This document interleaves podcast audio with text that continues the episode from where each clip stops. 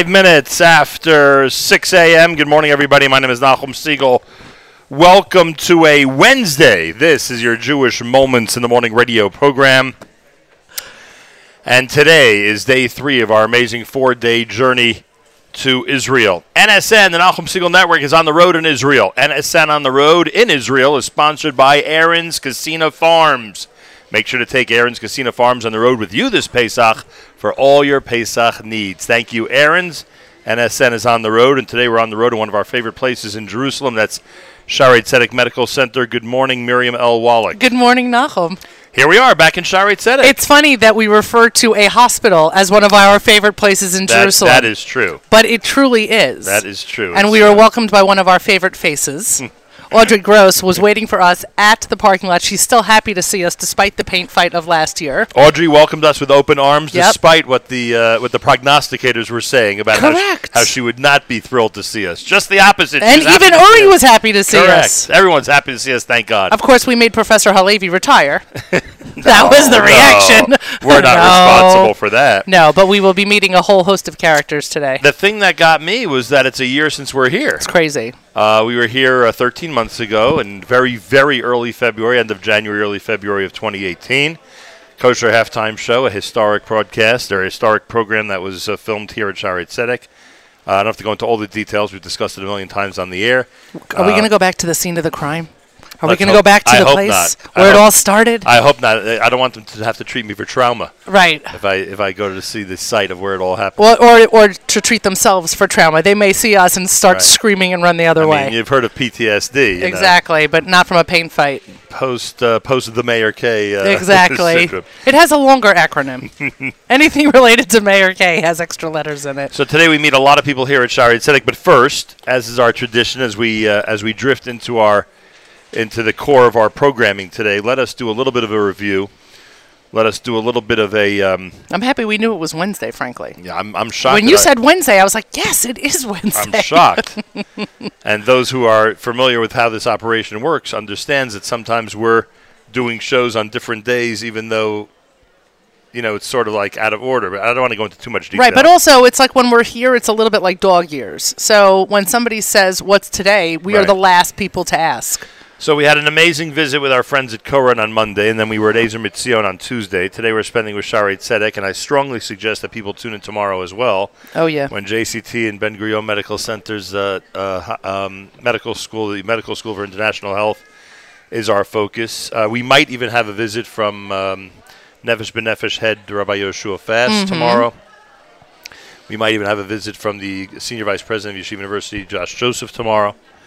Uh, so you can see it's a very, very big action-packed week. And today, It's a super smart show. yeah, and, this, and Yeah. the centerpiece of this week is our visit to Shaare Tzedek, where as as much as we've been here, you know, fairly fairly recently, a year ago, and many times over the last few years, it is a much different look Oh, yeah. than the last time we were here. It's a much different look. The main lobby area is even more enhanced and even nicer than than what we remember. And in addition to that.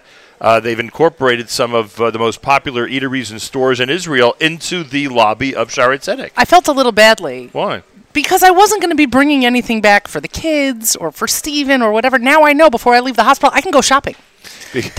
I'm hitting up Angel, plus there's a toy store, and there's so much other stuff going on here. All I know is that from here we can go to the airport. So this is like a mall, you're saying? It is a mall. It's a mall in a hospital. Leave me to find a mall in a hospital. Imagine that. Yeah, well, b- Mazal Tov. based on the based on your reputation, you could find the mall anywhere. We are. Yes, But- that's true. but my reputation does precede me But in, in a hospital department. is a little bit unusual.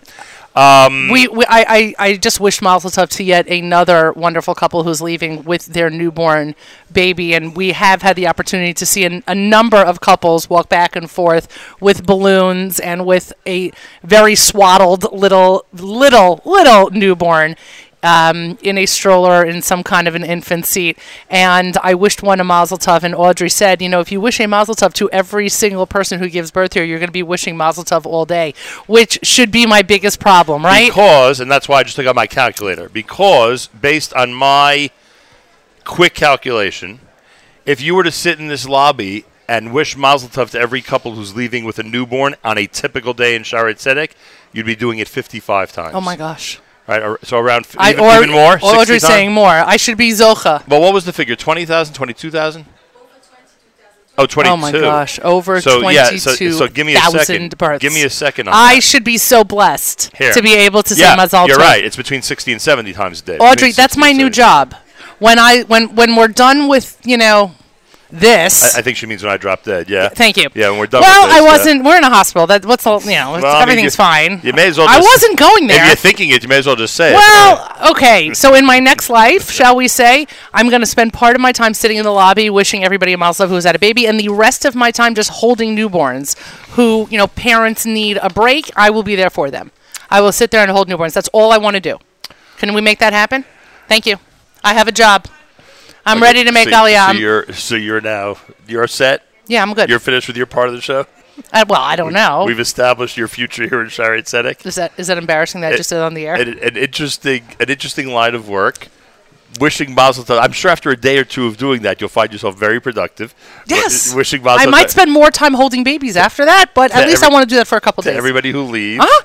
And then, and then you're going to drift into the, uh, I assume, both the neonatal and the regular unit. Yes. And where you're needed, you'll be there too. Correct. I- to I- give comfort to the babies and families. Right, because I have a. I know this is going to shock We've you, Malcolm. stumbled upon this. I have a very soothing way with newborns. I know Really? that's shocking. really. I know that's shocking. It's also shocking that anyone could think that I could sit in one place and hold a baby for four hours, or sit in one place at Or all four for minutes, four yeah. hours. Yes, yes, there's four minutes. But I think that ba- I have a future do the babies here. that you're holding know that every few minutes they have to go get you a cup of coffee? Are they awa- might. They're going to they be very well trained. They're very, very smart at a very young age. Are, are they aware of that? Are those flowers for me? Are they also aware of the fact that, that, that within a minute or two of you picking up the baby, you'll be on social media? I was going to say I was on my be- phone. Maybe you'll be checking Facebook and things like that. See, you see, these are the things, the things you have to think about before declaring what your intentions are. Okay, a second ago. Audrey gave me a job, and now you're letting her know all the secrets of working with me. Well, I, I think Audrey should have. I don't remember asking you for a referral. She should have proper. Uh, She should all, be- all the information that she needs. Audrey, if you have any questions about working with me, please ask Yoni.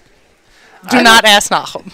I don't think Yoni would give that much of a different report, but that's not the focus This- of today's show. Oh my gosh. Um, the focus of today's show is, is actually Shari is Shaare Tzedek Medical Center, uh, where we're going to meet some amazing personalities and people that work with, um, a, who, who are part of a great staff on a daily basis. Mm-hmm. Every once in a while, we do this. I think the last time we did it was, was almost three or just over three years ago. We actually uh, come and literally speak to the uh, staff members. There are times when there's uh, event-driven information that we're giving on the show, so we'll invite Right. one specific person on to talk about it, and obviously Professor Halevi, who has uh, now retired, whatever that exactly means, uh, from Shari Does a person like that retire? I don't think he ever Nope. retires. Um, you know, so we, we have spoken to him on multiple times, including our last visit to Jerusalem, which was amazing that he that he sought us out and came and joined us for a conversation. Correct. Um, but this is unique. This is where we, we literally have an amazing roster of guests who each one has a their own specialty and their own perspective on the hospital and the medical situation here in Israel, and we get to speak with them about what's the latest and greatest. And one of the best things and this, and this, by the way, is is one of is this is something that we can credit the American Committee of Shaare Tzedek Medical Center in Jerusalem with. They keep us informed of all the innovations that are going on through Shaare Tzedek. It seems every week, every month, there's something new in some department. Not just what they're building and expanding. I'm talking about innovations medically that have been Right. coming into the hospital, that are being tested here, et cetera, et cetera. There's always news happening. Speaking of the American Committee for Shaare Tzedek Medical Center in Jerusalem, this will be a good opportunity to say happy birthday to Rachel Wolf. Happy birthday, Rachel Wolf. Happy birthday, Rachel, who on the American side of this operation, just like here in Israel, she's part of the uh, of the team that, thank God, loves working with us and has an appreciation for what we're doing here every single day. And we thank her for that, just like we thank everybody on both sides of the ocean. Also, some big thank yous. Audrey Gross, you mentioned, who, of course, is coordinating everything here. My partner in crime. So thank you, Audrey. Um, Sharon Alter, Uri Schwartz, Mayor Ferdig, Rachel Wolf, we mentioned. These are all people that We can refer to her as birthday girl. yes. Yes. These are th- these are people who uh, again leap into action for us every Yep. time we've got a uh, project going on here. So I thank them and they're not much. they're not afraid of the words I have an idea.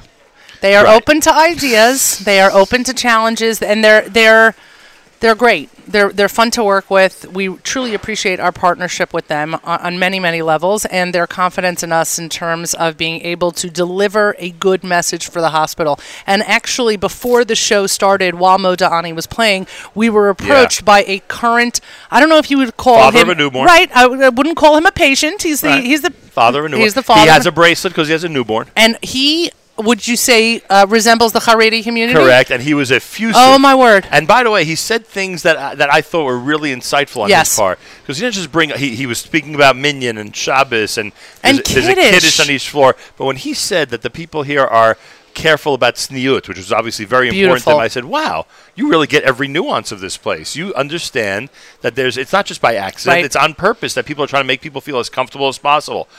You know, this is something that Professor Halevi has said to us a million times. It's all about the patients. Uh, it- it's all about those who are on the front lines, nurses, doctors, etc., who take care of those patients.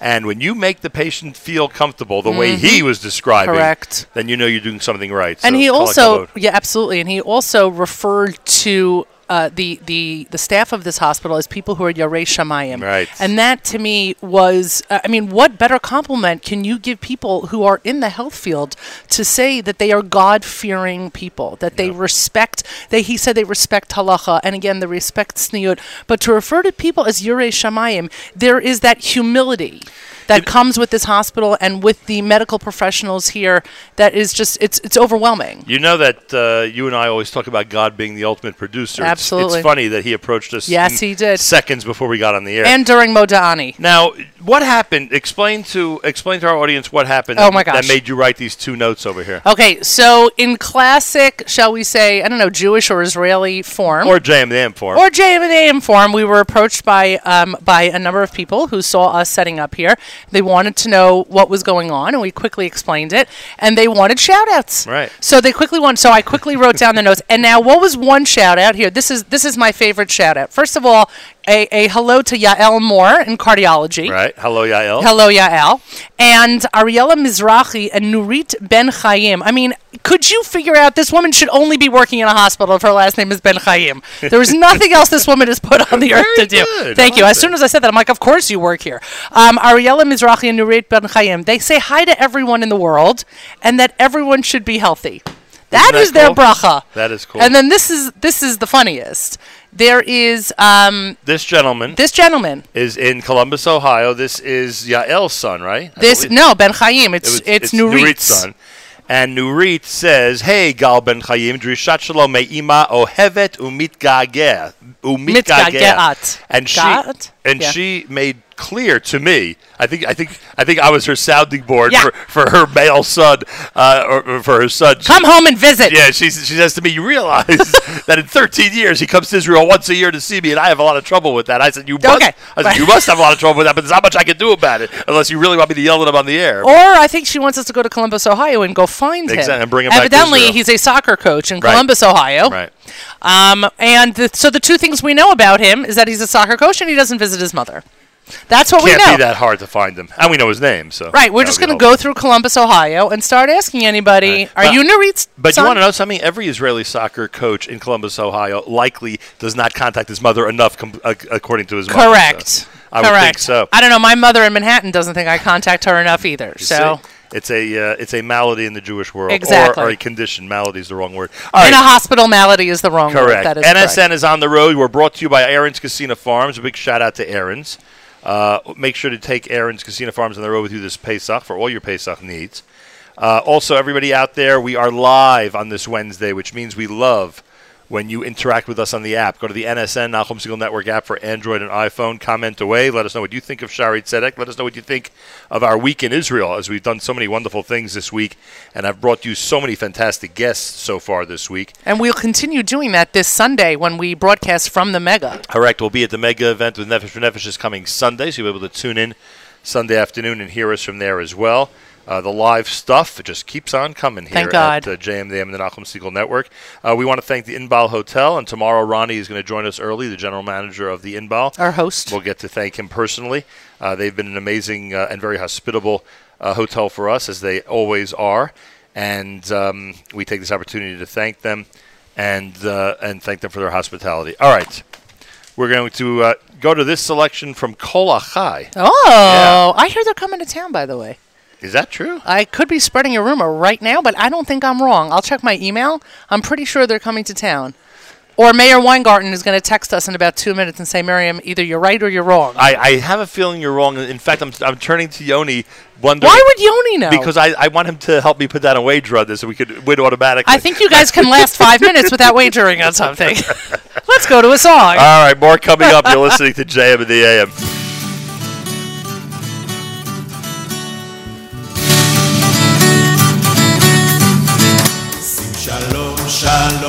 שים טובה טובה, שים שלום טובה וברכה. שים שלום שלום, שים טובה טובה, שים שלום טובה וברכה. ברכנו אבינו כולנו כאחד, כאחד באור פניך. ברכנו אבינו כולנו כאחד באור פניך. שים שלום, שים שלום, שלום, שים טובה, טובה, שים שלום וברכה. שים שלום, שלום, שים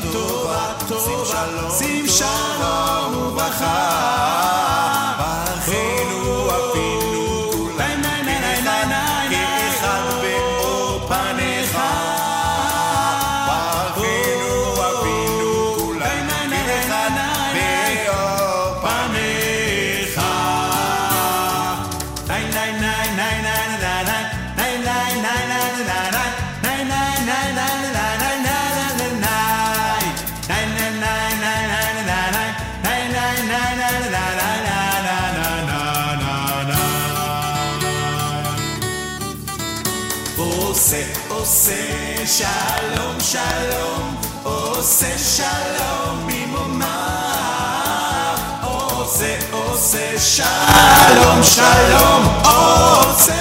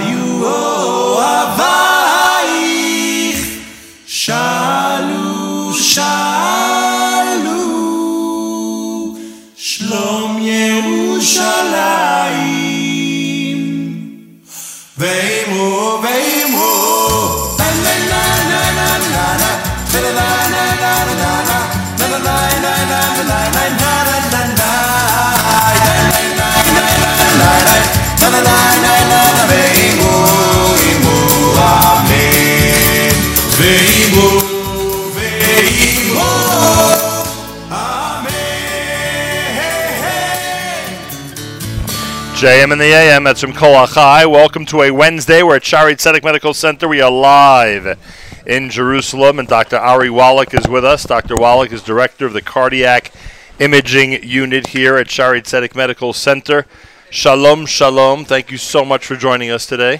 Sh- shalom. Thank you for having me. A pleasure.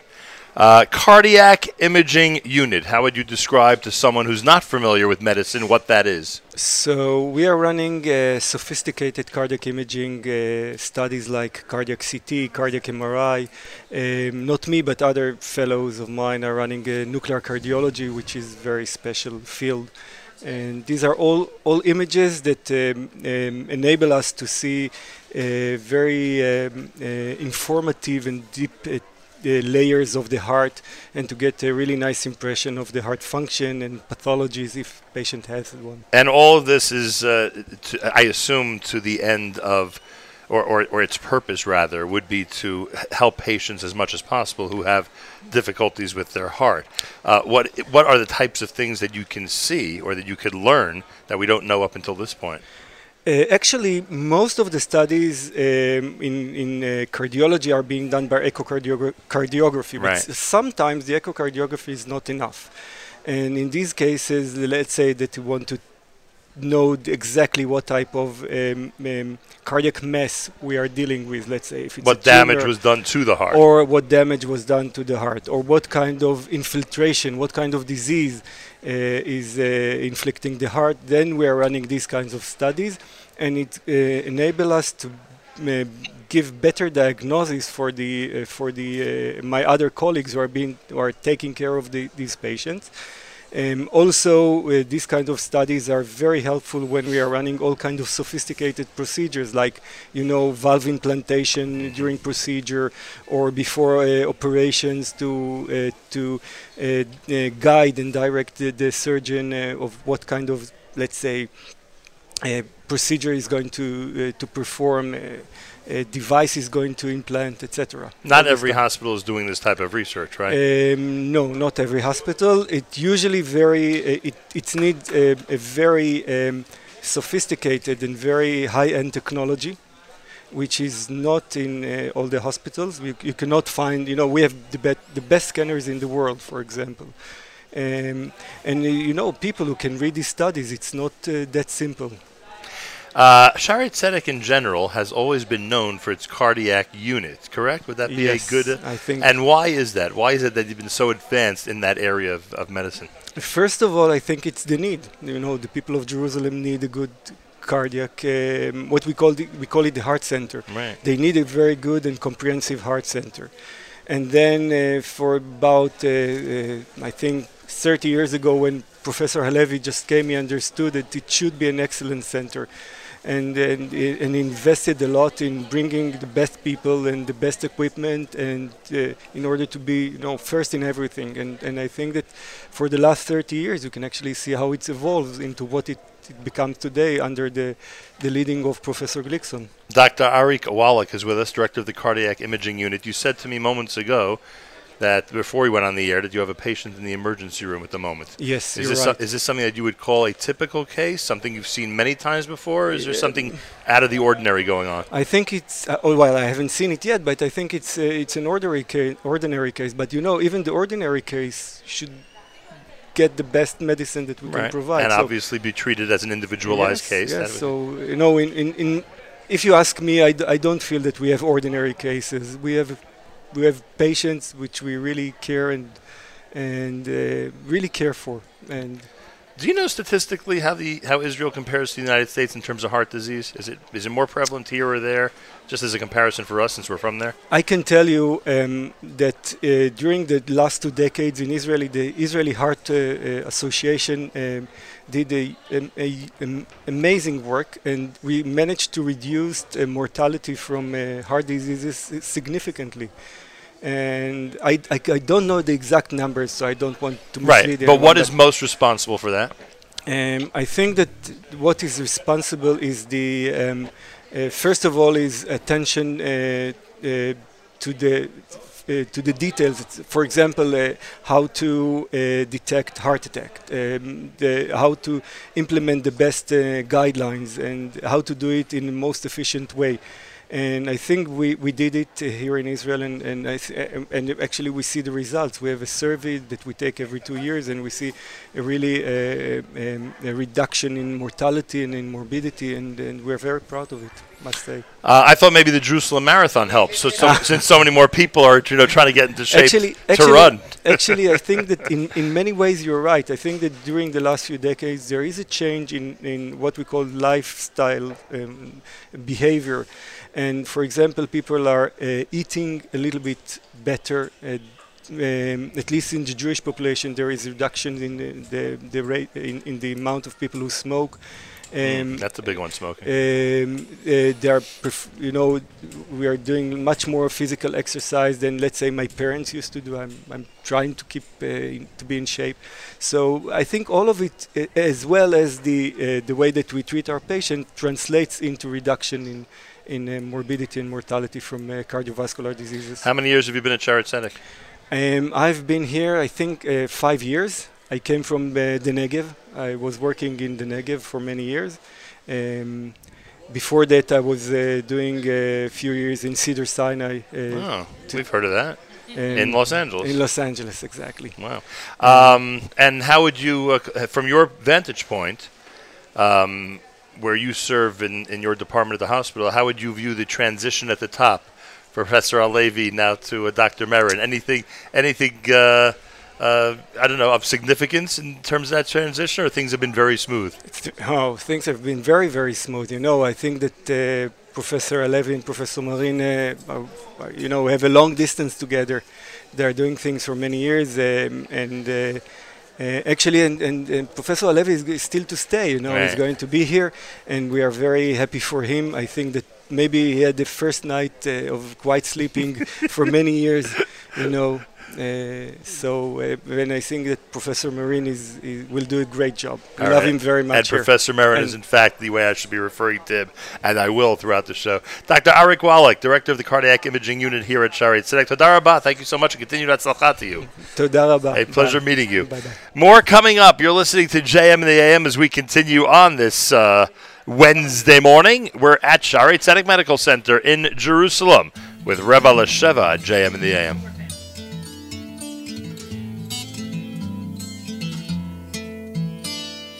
עושה שלום במרומיו, הוא יעשה שלום עלינו. עושה שלום במרומיו, הוא יעשה שלום עלינו. עושה שלום במרומיו, הוא יעשה שלום עלינו. עושה שלום במרומיו, הוא יעשה שלום עלינו.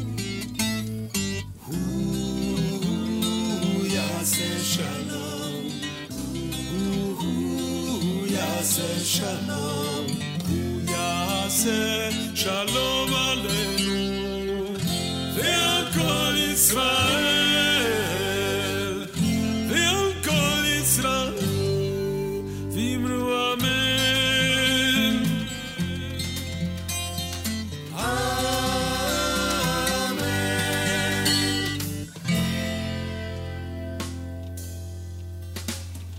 עושה שלום במרומיו, הוא יעשה שלום עלינו.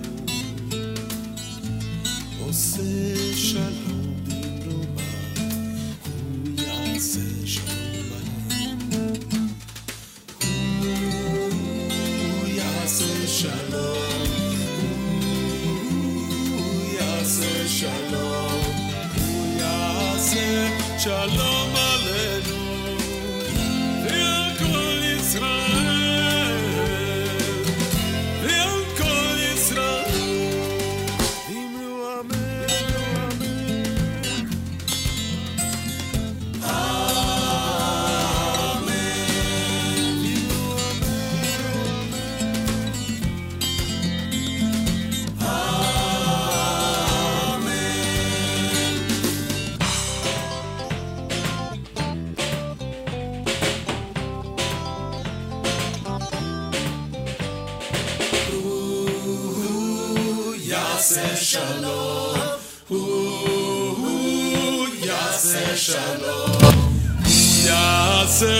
Shalom.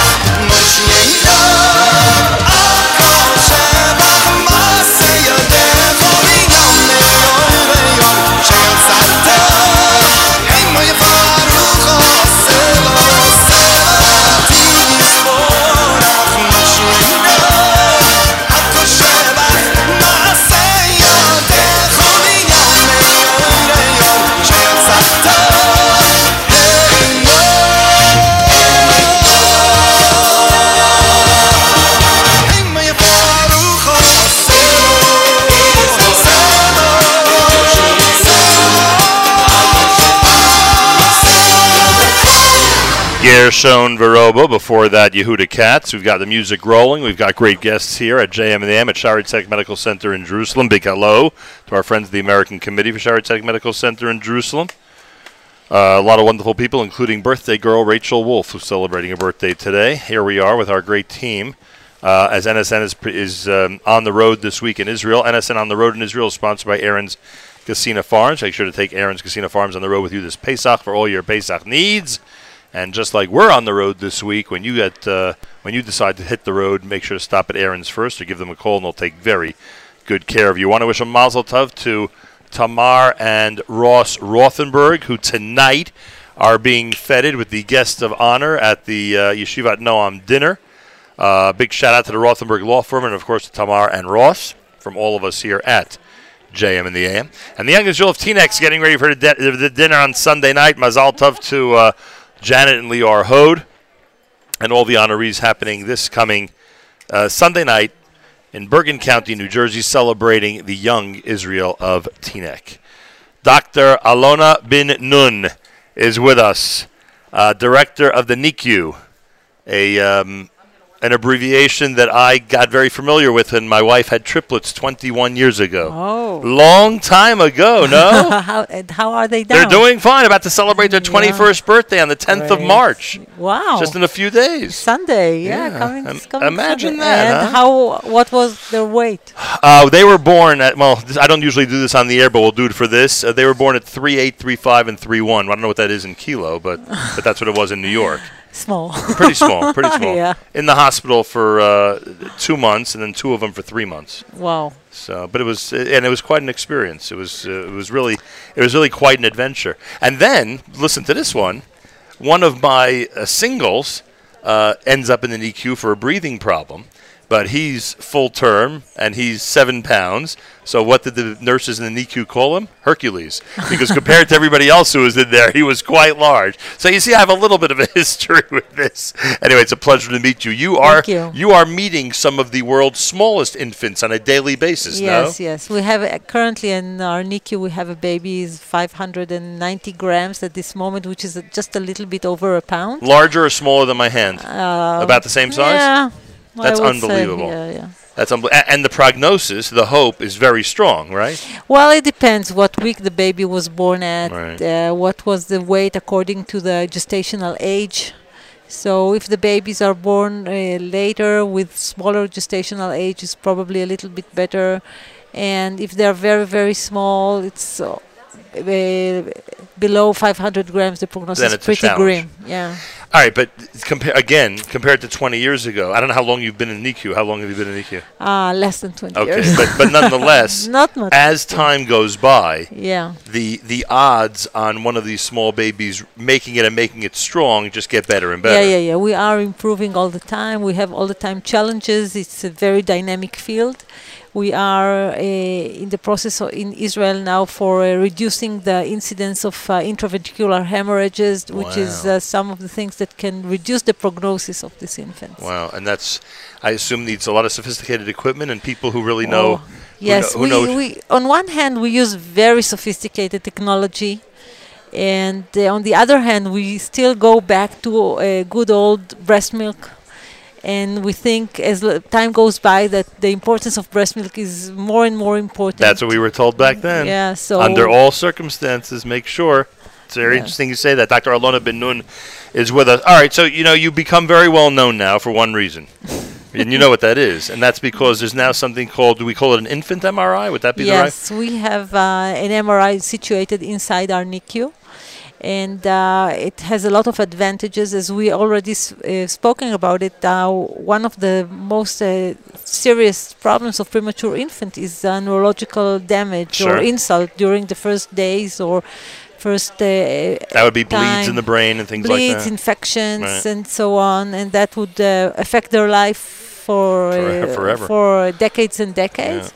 And uh, one of the things that every baby goes through is a, a imaging of the brains, and uh, since this is a Constantly. very yes, and since uh, the only way to um, until now to uh, image very small infants was uh, with uh, ultrasonography that uh, the machine goes into the NICU goes by the baby's bed and not interfering with anything Because the traditional MRI would not be possible to use for an infant. Exactly. Then the traditional MRI is very uh, dangerous for the babies because the transport to the MRI uh, suite and the radiology is uh, is very long, and the MRI environment is very cold, and our uh, infants are very prone to exposure to uh, cold. They Right. can get hypothermic, and it's very very dangerous. I mean, you use heat lamps and whatever else you could do to make sure they keep warm. you can't do it in the MRI. Right, I'm saying that, that this is the type of environment you're we creating use for them. uh, incubators. Right. We use all kind of equipment to And a keep lot our of babies. blankets?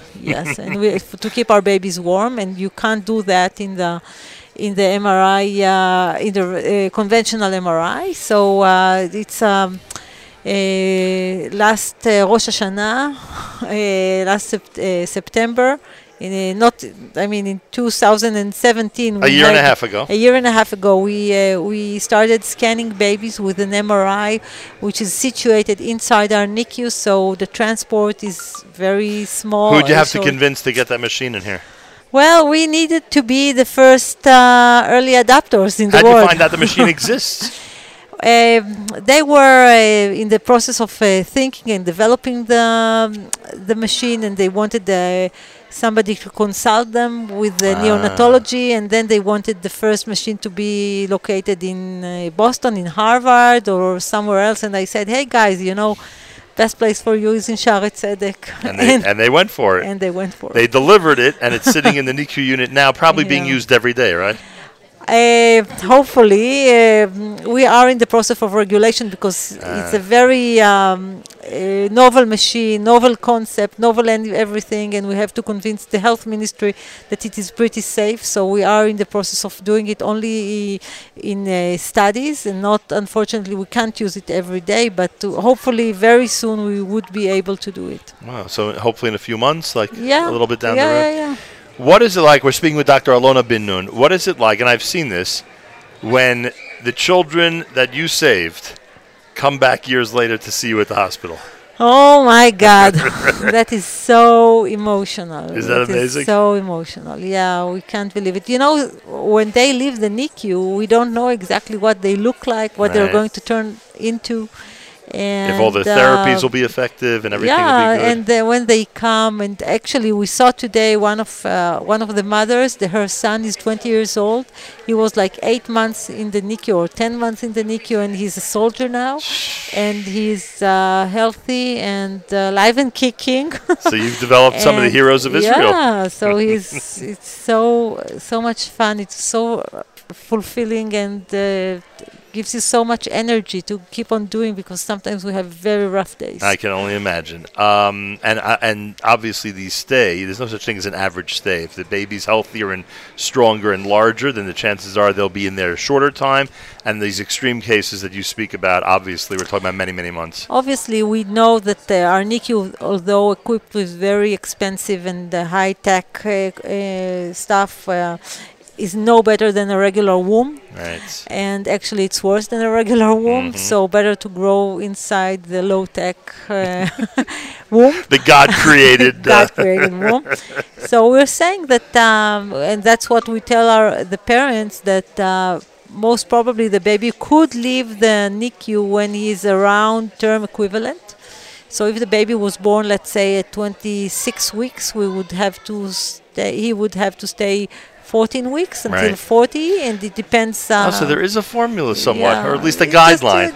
yeah, of what, of parent, what parents should Yeah. expect, and, and that, by the way, is very important. That parents at least have some advance warning about what this process is going to be like. It is. They need a lot of patience. They need to look every day by day, and, uh, And plenty mothers show up every day, right? Man- many, many mothers come every single day. no, most of them. They, yeah, the majority of them. Yeah, we I mean, I'm thinking of encourage- those who have Yeah, large we families. encourage at the families to be 24/7. Right.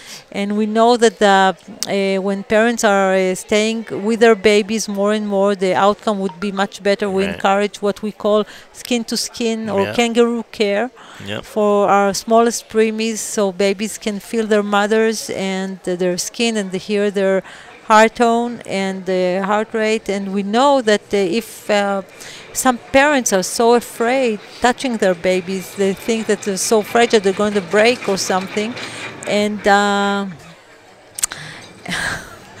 and we have to explain that the, on the contrary if you don't touch your baby he is in danger so you should touch the baby as much as possible and talk to him and uh, give him as much human uh, reaction and contact as soon as possible Dr. Ben Nun Tadarabah.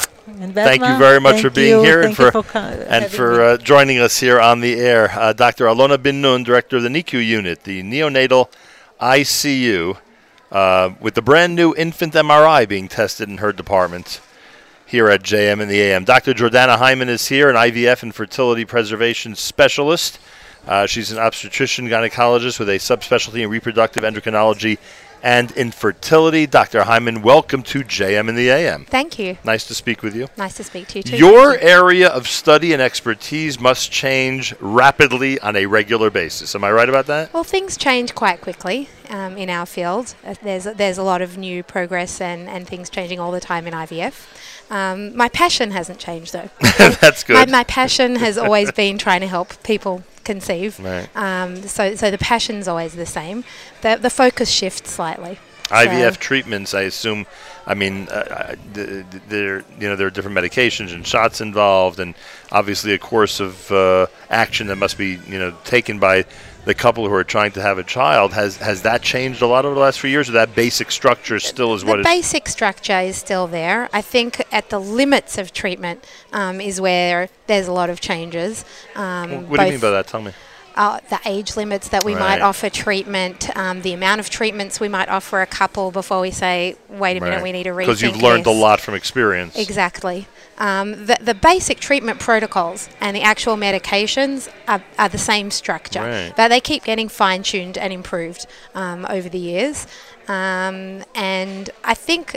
I think it's a, a philosophy, a, a more philosophical, um, ethical change that's taking place in the field um, of what we, we offer couples um, and what we can offer them, and it's really pushing those limits. Would it be fair to say that most of us don't realize how many people are having these difficulties, and Uh, that if we only wow. did, we'd be very careful the way we speak to the average couple out there? So I think you're spot on. Um, w- w- you know, tons of people um, are very private about their fertility struggles, Right. and we're talking about around one in eight couples. Because as difficult as it is to And- deal with, doing it privately helps a little bit. Correct. Right. So it, it, it, it's something that it's associated. Um, it, it- it's private. It's personal. It's not something that most people want to share. If they did, they'd probably discover that it's really common, Right. and that they'd have a lot of people out there that could offer them support and help. Um, but it is something that most couples tend to keep quiet, as are miscarriages or any sort of Sure. reproductive, I would say, failure. Reproductive success is something that people, you know, are really happy about and they like sharing, and people love wishing people mazel tov and joining in simchas. Sure. It's often hard for people to respond to a couple who who share their, their struggle with infertility. Um, we actually have, there's a fertility awareness Shabbat um, coming up around Rosh Chodesh Nisan, which is a worldwide event um, for communities to raise awareness of the struggles that infertile couples are undertaking. Um, and that's in combination with an organisation called Keren Geffen um, here in Jerusalem and Yesh Tikva in the States. Um, and what we're trying to do is encourage all communities to actually talk about fertility challenges. Um, a lot of people also don't know what to do. Do you ask this couple to be kvatas at the bris? You know, do you, do you give them these honours, or is that going to make them squirm in their seats? So, so people don't really know how to deal, how to offer support. Um, so that's a huge issue as well. But it's a very common struggle. We're seeing it more and more. We're also seeing that couples are getting married later, women are having babies later. Right. So part of it's demographic changes. Um, part of it, it, we're discovering more and more issues involved in couples' fertility. So Dr. Jordana Hyman is with us, IVF and fertility preservation. Now, IVF, for, for many of us who are, you know, have, have heard of it, know, know what it's all about. Fertility preservation, what does that mean? Okay, so fertility preservation um, has two aspects. Um, fertility preservation for women and men um, who are undergoing cancer treatments or any sort of treatment that may impair their future fertility um, has been around for many years. So, for in the field of IVF, we've offered women um, and even girls and children um, to freeze either ovarian tissue or eggs, or if they're married, to freeze embryos for future use before they undergo chemotherapy or radiation or treatment that may completely destroy their future fertility. So, classical fertility preservation has been for people who are Right. about to undergo treatment. Right. Um, there's also fertility preservation for men. That's less my field, but we do that as well. Um, over the past seven years, or since 2011, in Israel, it's also become legal for women to choose to freeze their eggs. So, women that are single, that are between ages 30 and 41, um, can now choose to come and undergo egg freezing as a type of fertility preservation. They're not at any risk of, God forbid, you know, cancer treatments or things like that to threaten their fertility. But here we've got that biological clock ticking. Sure. And we've got a lot of women um, who do not want to be mothers alone at this point in life and they want to hold on or preserve or freeze in time their potential um, to have biological future children in the future You know, with that a a- future partner. You know that aspect of it, Yeah. I I have heard of and Yeah. knew about. I never considered the the treatment aspect Yeah. that someone could actually lose the ability to be fertile and have So, children. so we, we What an unbelievable chesed that is. Yeah, it's it's a really special area to work in, and actually the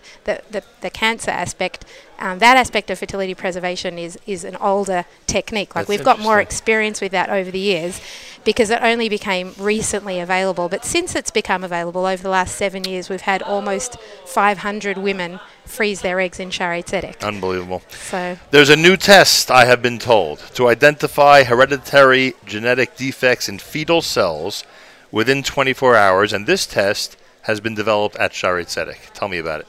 So I'm not really involved in, in the genetic research. Okay. I'm not the genetic expert. I, I can't really tell you all the uh, interesting information about that. I'm sorry. Um, that would be more on the genetic aspect. So I'm, I'm going to have to pass that one Got it. to No. the keeper because No. I've, I'm, I don't I don't present other people's research. So Well- I don't want to. Well, now it's clear that your role is much earlier in the process. Correct, correct. I, I'm going to let one of the geneticists handle that one, or someone who- whose research that is. But yeah, I'll pass that one through. well, I appreciate you joining us Thank and you continue with much. your amazing work. Thank you. There are a lot of uh, a lot of families that are growing because of you. You know. Yes, amen, amen. Well, that's you know that's what we're all about, and and for me at least, as as a doctor and a, as a parent, I I think children are the most amazing bracha, and and that's what fuels my work every day. Like people say, you're so optimistic and you've got so much energy and it just comes from that so i just you know my my my family is amazing thank god and we've been blessed with our family and i'm here to help women and couples um, um, hold on to hope as well before they undergo treatment if they need treatment um, and to come and to help them in any way to create a family because I think it's an amazing thing. And your accomplishments last for generations, which is also a good feeling. Yeah, yeah, I'm in. Thank you so much. Okay. Dr. thanks. Jordana Hyman, IVF, fertility preservation. We are at Shaare Tzedek Medical Center in Jerusalem and meeting some incredible people who are doing great work in the field of medicine. Uh, NSN on the Road, the Nahum Segal Network in Israel, is brought to you by Aron's Kissena Farms. Make sure to take Aron's Kissena Farms on the road with you this Pesach for all your Pesach needs. Check out our app. Go to the NSN Nahum Segal Network app for Android and iPhone. Comment away. Let us know. Uh, let us know where you are and uh, what you think of our program and uh, what you think of our week from Israel, etc., etc. Have you commented on the app yet this morning or not? I have I have not. I've been I've been producing I, a radio I, show. am not sure if you had time to comment. I'm asking. I'm not, but now I feel pressured I'm to. asking an innocent question. I, I appreciate that. You know, the the next guest who's going to be on just basically at the top of the hour um, is almost the man of the hour, or of the week, or of the next true. decade, or or however long. But this That's is true. this is almost is this your inaugural interview? Yeah, I mean, don't you know that just like when someone comes out with a Jewish music album, Well, it's of not, course. it's not really out till they're on JM and the AM. If someone becomes the director general of Shire Medical Center, it's not official till they're on JM and the AM, right? Exactly. Isn't that the case? Yes, of or, Or has someone sold me a bill of goods by telling me that? No, no, no. I mean, I tell you that every day, but it's really, really true. It's really true. All right, so we'll go to the top of the hour, and then we will be joined by the esteemed, brand new Director General of Shaare Tzedek Medical Center in his hospital here Mm-hmm. in Jerusalem, in America's one and only Jewish Moments in the Morning radio program, heard on listeners-sponsored digital radio around the world on the web at NachumSegal.com, on the Nachum Segal Network, and of course on the beloved NSN app.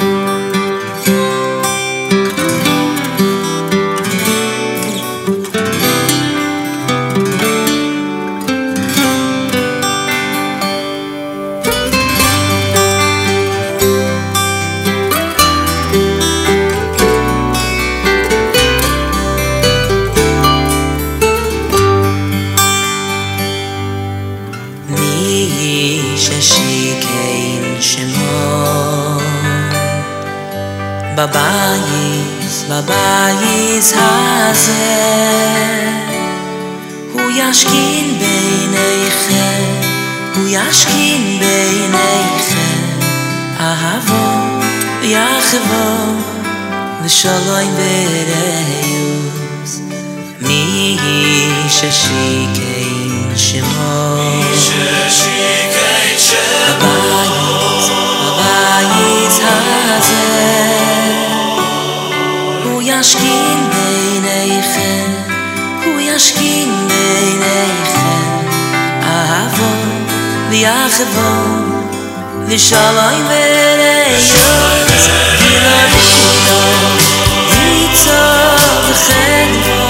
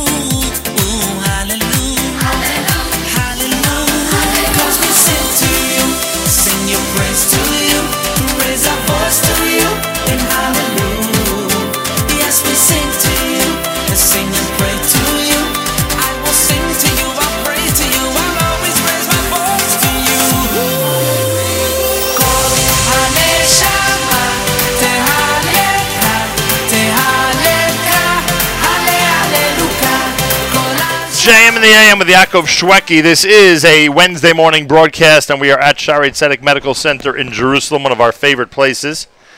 And uh, many of you are aware of the fact that on March the 1st, there was a transition here at Shaare Tzedek Medical Center.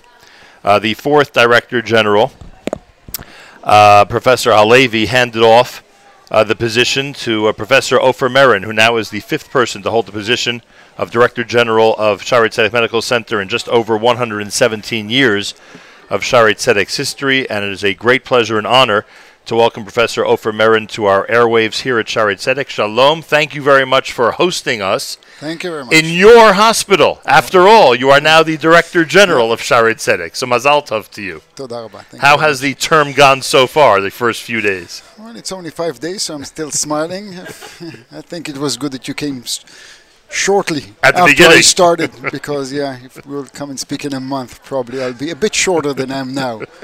So Well, nonetheless, I'm sure it's going to be a very successful term, to say the least. We've had you as a guest discussing uh, different things about Shaare Tzedek. We've discussed trauma services, which unfortunately is so uh, prevalent here in such an important department. Uh, you've been the head of the uh, of trauma services here, and of course, we've discussed the mobile field hospital, which is something you take great pride in, uh, which has such a close relationship with Shaare Tzedek. Um, and now you have this unique opportunity this position as director general, um, I assume that you have the you have the desire to set an agenda to to establish certain goals for your time as director general. What have been the thoughts and and practical uh, uh, uh, things that you've set in motion at the beginning to try to achieve your goals during this term? You know, we can come into the usual cliches when someone is sitting in this chair, and I should say now, okay, we want to be excellent in everything that we do. We want to give the best care. We want to continue to expand the hospital and continue the really amazing tradition that the hospital has had over the years. Um, so, yeah, I can give a long list of things that CEOs of hospital should say. Um, I think there's a few things that we should concentrate on. I think that uh, what I'm mostly uh, occupied these days in trying to set the priorities Right. because there's so many uh, things uh, moving from budget issues, which is always a struggle in everywhere in the medical field these days. We can speak. It's probably way beyond the medical field. So yeah, there is obviously uh, many uh, issues and struggles about the budget. But let's put this aside because Right. we're here to uh, treat the patients. Um, I think that we are that we are we are now in the position to find the right balance between saying, okay, we should continue to expand, we should continue the tradition of excellence, and we and we should keep not only the size but the quality of uh, care. And I think this is the thing that we should concentrate on. I mean, it's it's obviously everyone has its pride in things that we're saying, oh, we are the best in this. I think we should find the right balance between having some of the services that we should say this is the best in Israel, one of the prominent or one of the best in the world, and we should put the resources, the best people in this service and say, yeah, we should lead in this thing. I think there's many things that we should say. We should give excellent quality of care, but we, we can't Can't you know, it all. come and think that everything has to be, uh, we have to be the best.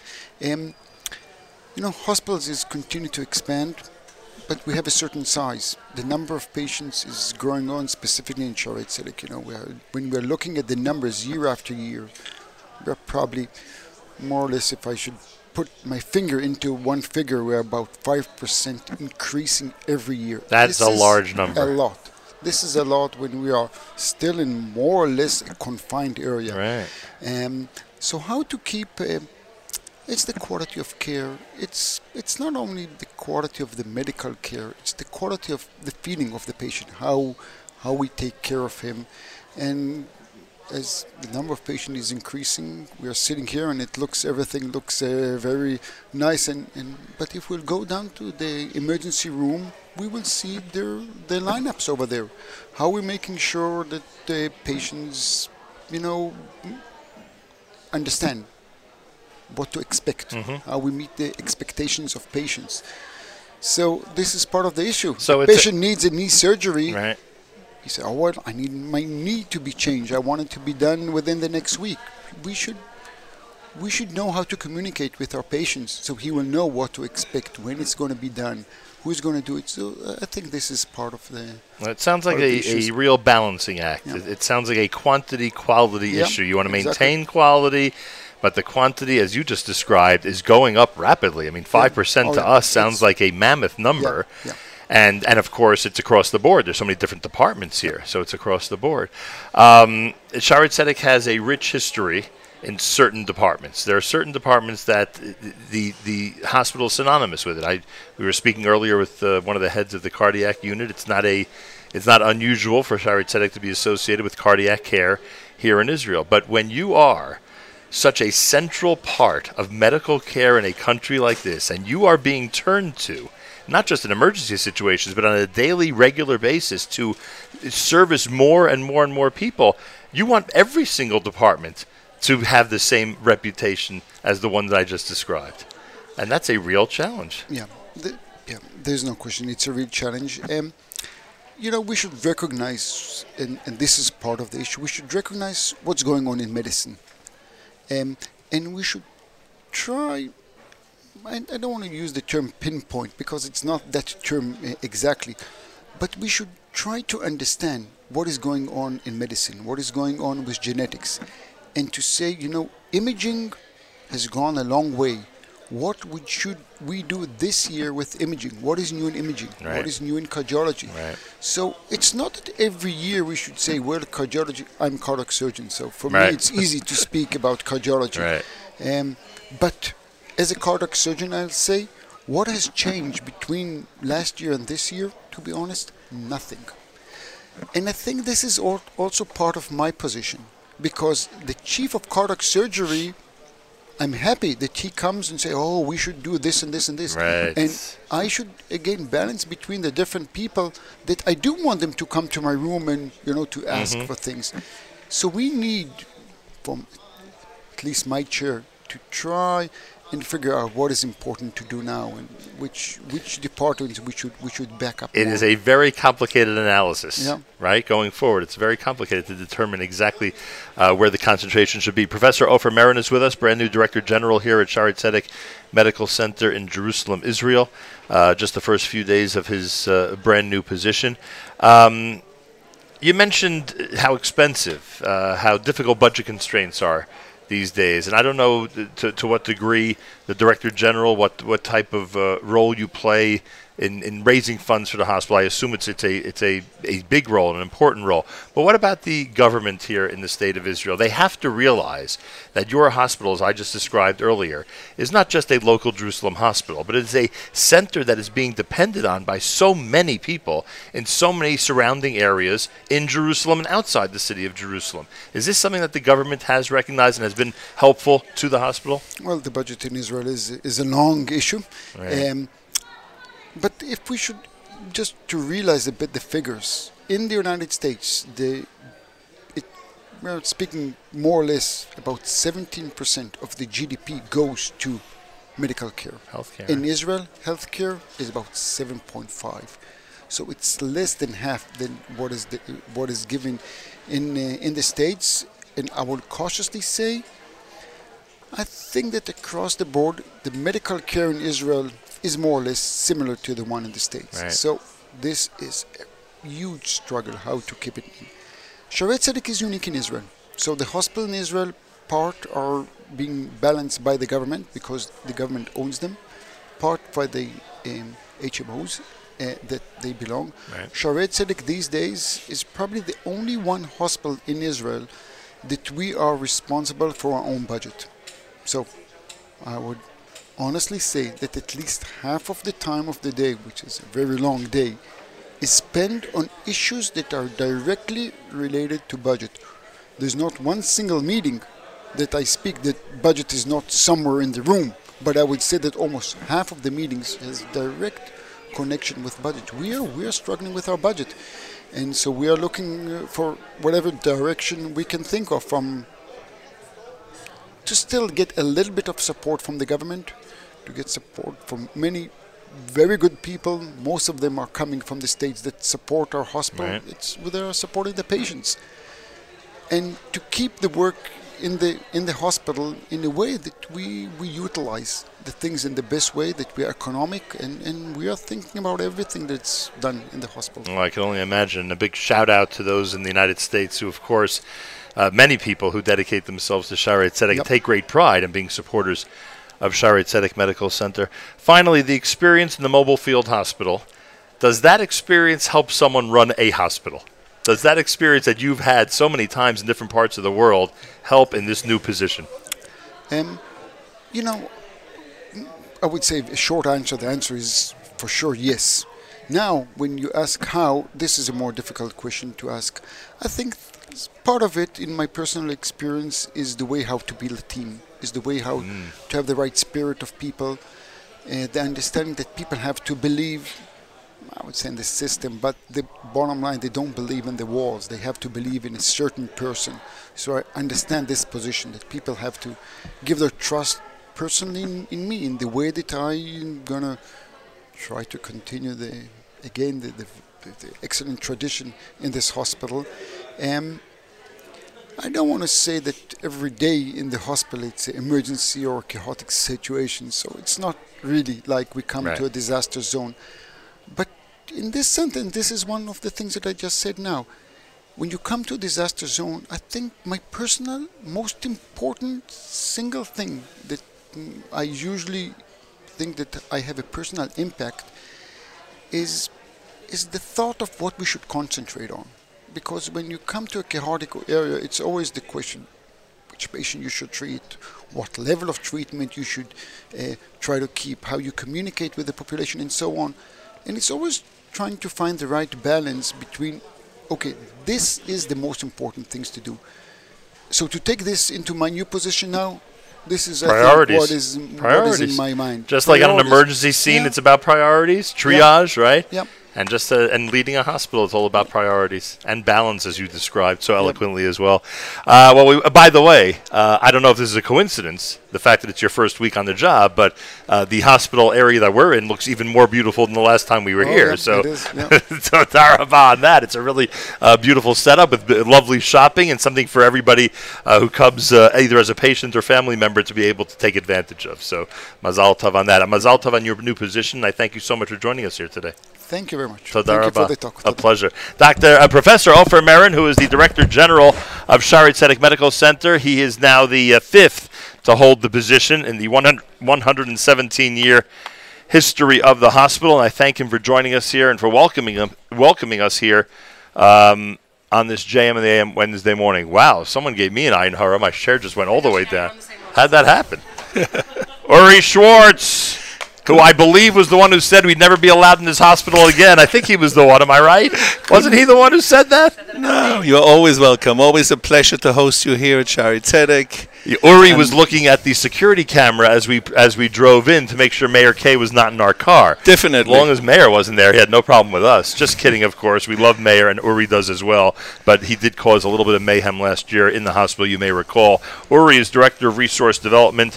Uh, there's a lot going on. Know, it's funny. Uh, uh, uh, Professor Merin moments ago had two themes basically to this conversation. One was priorities, and one was balance and he presented them very well from his position. I'm sure it's been going through his mind a lot. When one thinks of priorities, one thinks about what does the hospital need? What area does a hospital have to expand into? No coincidence, and I'm sure you know this, that major medical centers around the world are looked to for cancer treatment and cancer help these days, uh, many of them to a great extent. And Shaare Tzedek is moving in the same direction because the construction of the Cancer Radiotherapy Institute is uh, underway, right? That's we could say that Correct. accurately.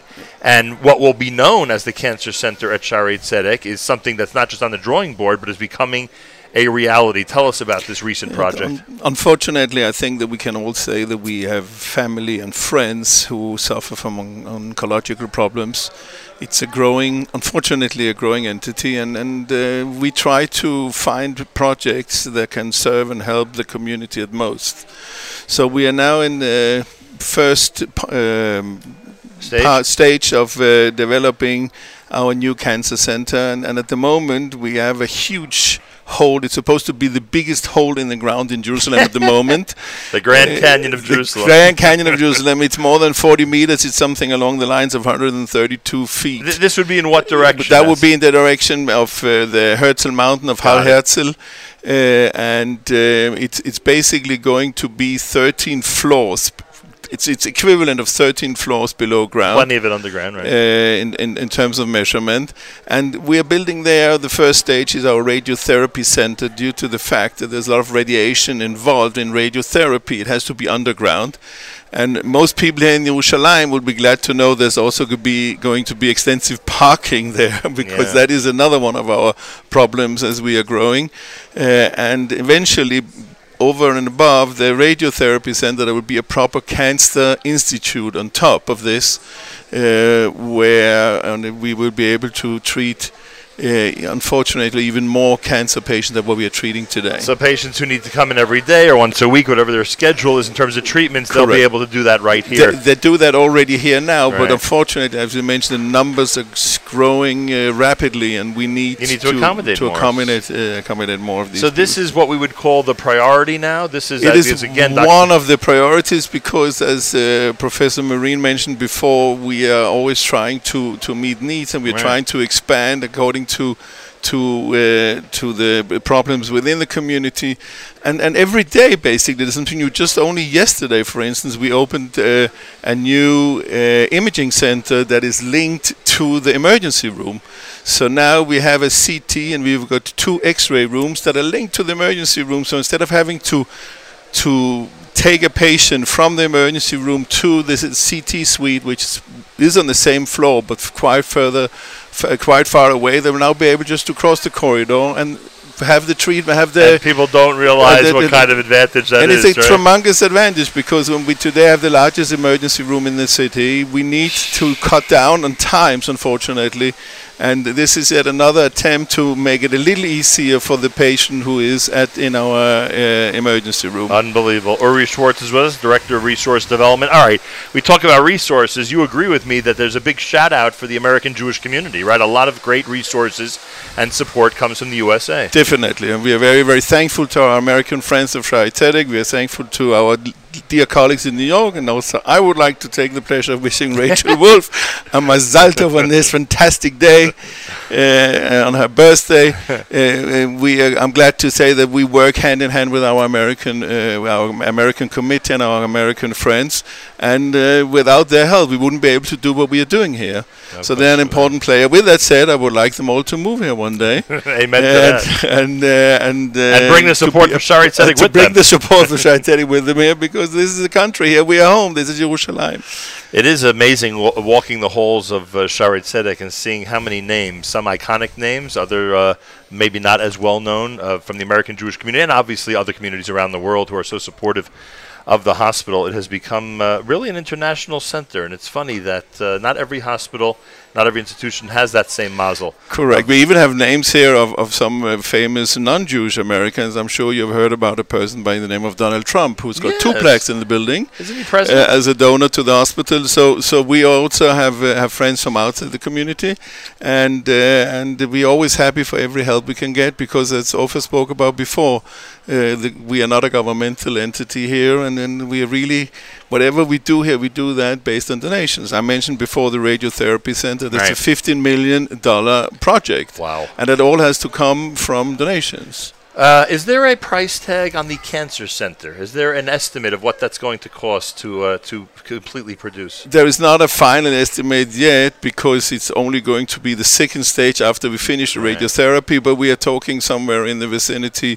uh, of, of $75 million for that second stage. Uh, That's without the parking lot without and that's the without the parking lot, yes. Uh, so, um, so you know, it's it never a dull moment, and then you know we we try harder, like But the like bo- but the bottom line is that for those tens of millions of dollars, you get to save lives every single day. every single day. And I feel fortunate, even though that I'm not a medicine man, but you might call me a paper pusher if you wish.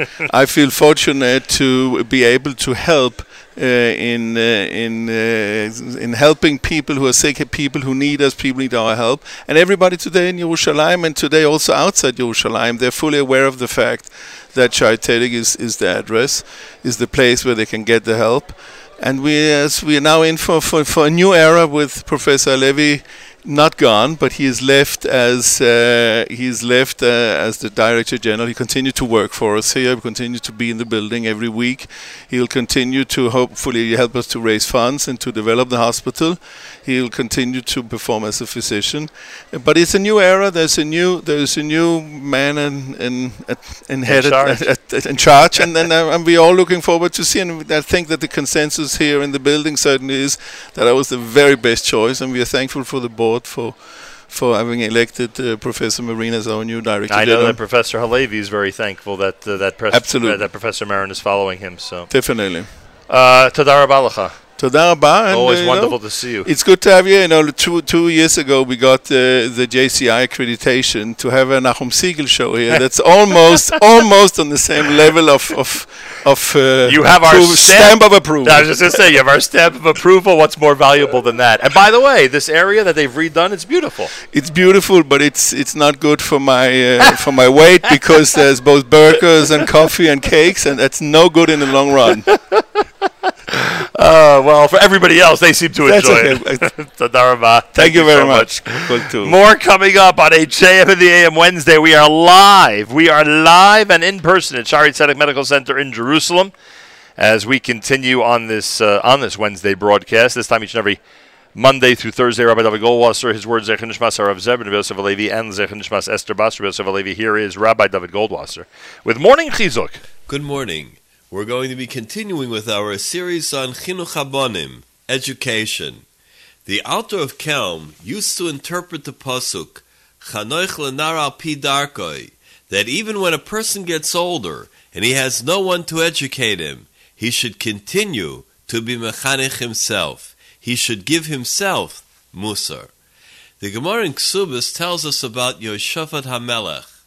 When the Melech used to see a Talmud Chacham, he would stand up from his throne, he would hug him and kiss him, he would call him Rebbe, Rebbe, Mori, Mori. We see from this that even when he was older and had already had the honor of the kingdom, with all of this, he was still Mechabed Talmidei Chachamim. He gave honor to Torah scholars. We don't find there was another person giving him Musar. We must say, therefore, that he gave himself Musar all of his days. In the Shelis and Shuvas Chaim Shal, it says that we learn from here that if a person would be sitting holding the Sefer Torah and his Rebbe would walk in front of him, if there's no place to rest the Sefer, a person would have to stand, even if it means that the Sefer Torah will also stand. Where do we see this from? From Yehoshaphat HaMelech. We know that Amelech has a Sefer Torah continually in his hand, yet we see that he stood up for the Talmud Chacham. Hagon Rav Shalom Shvadron was a mashgiach in Yeshiva Tiferes Tzvi.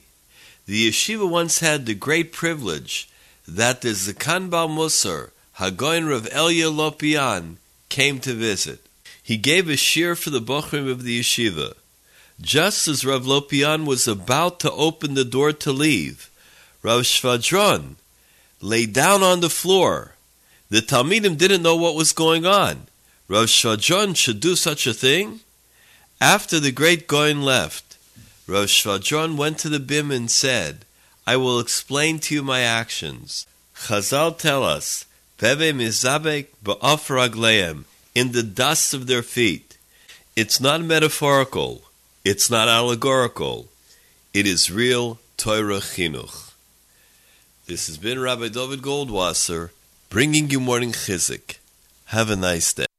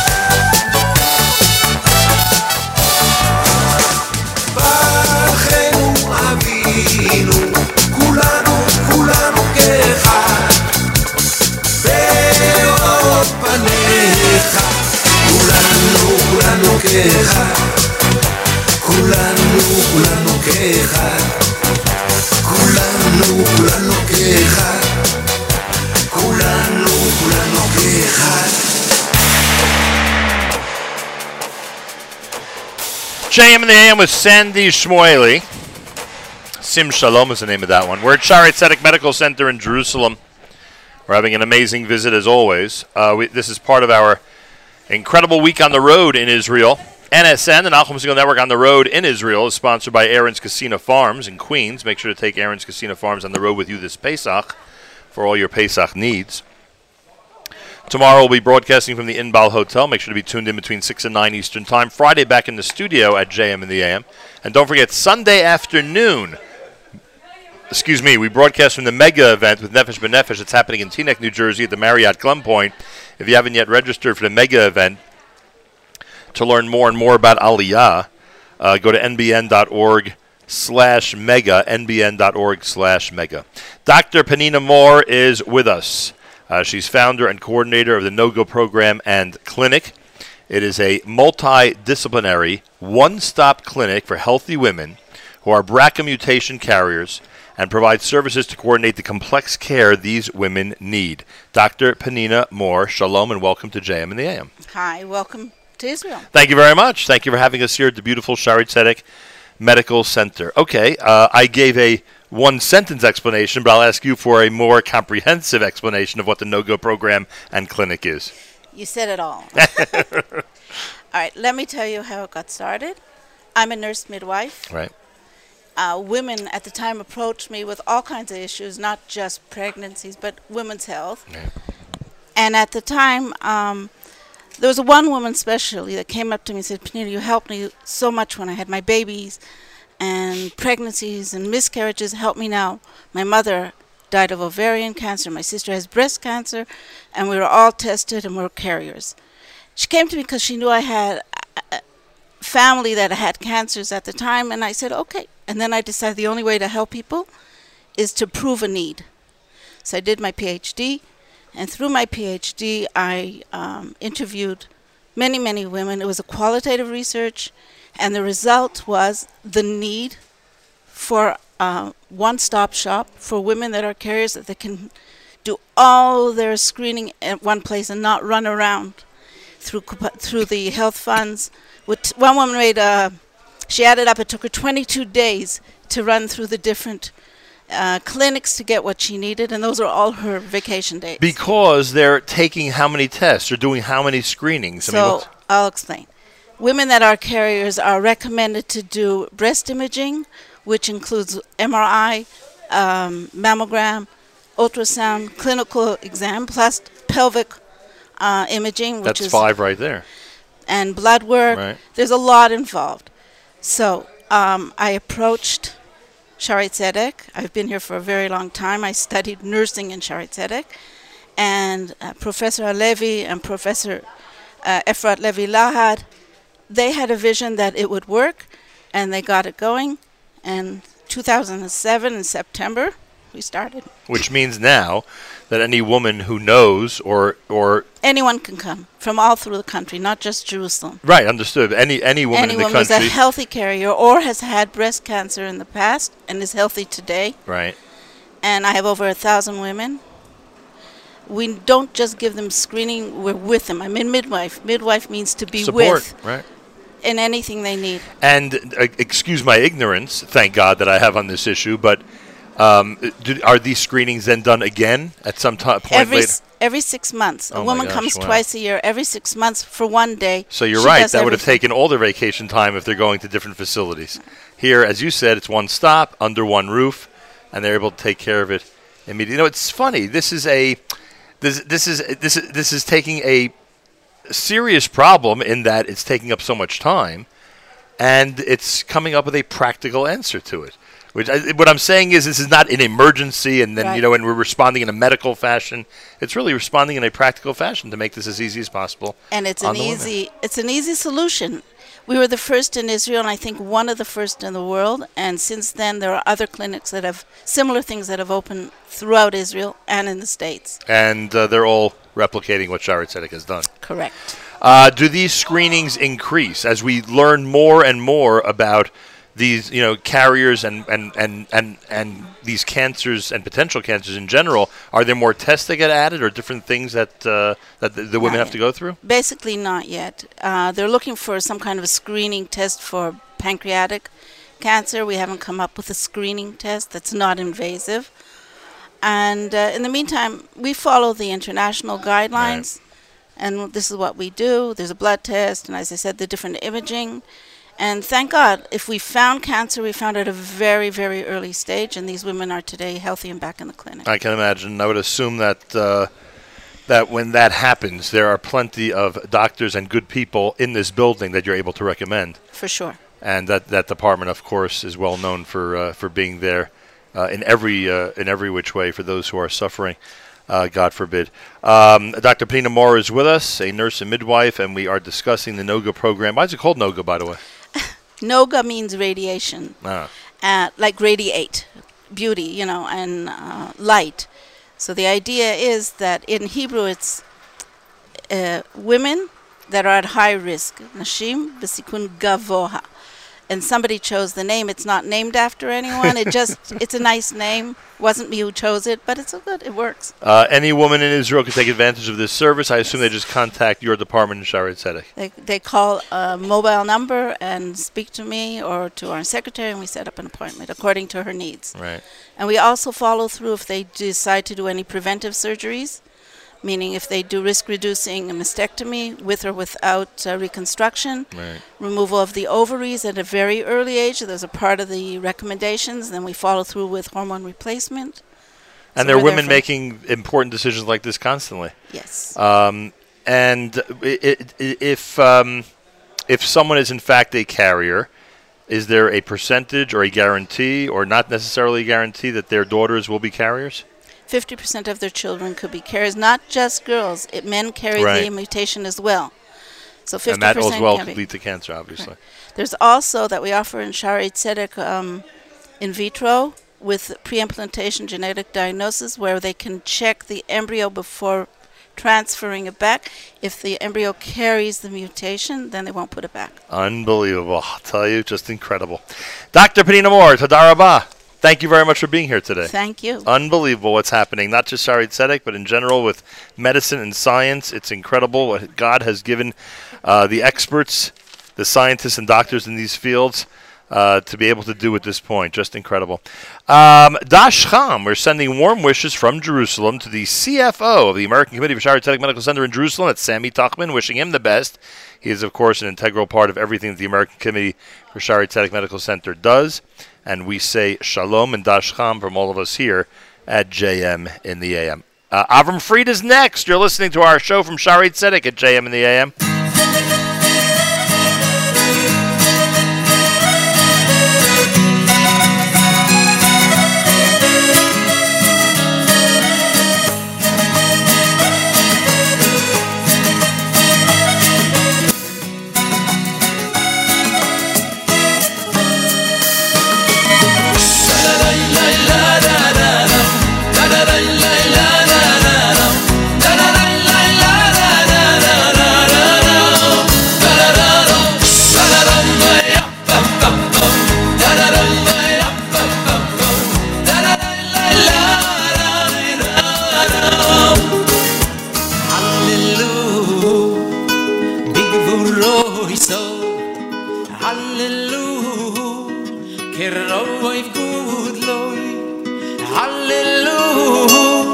best ik a shoy for hallelujah ben evel we gin do i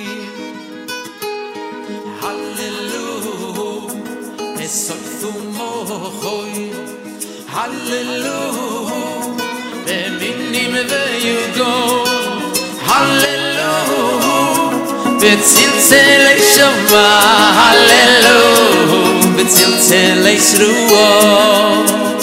אַ היי קוין לאן שו מונ שו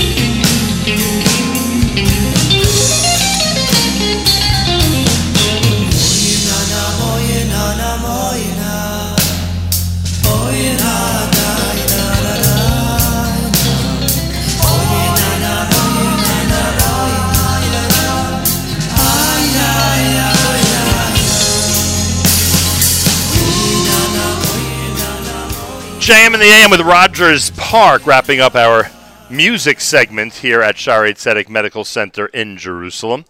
Uh, those of you just tuning in, we have an amazing week here in Israel, and today, Wednesday, we're at Shaare Tzedek Medical Center. Earlier, we wished Mazal Tov and spoke with the uh, brand new Director General, uh, Professor Ofer Merin, uh, here at Shaare Tzedek.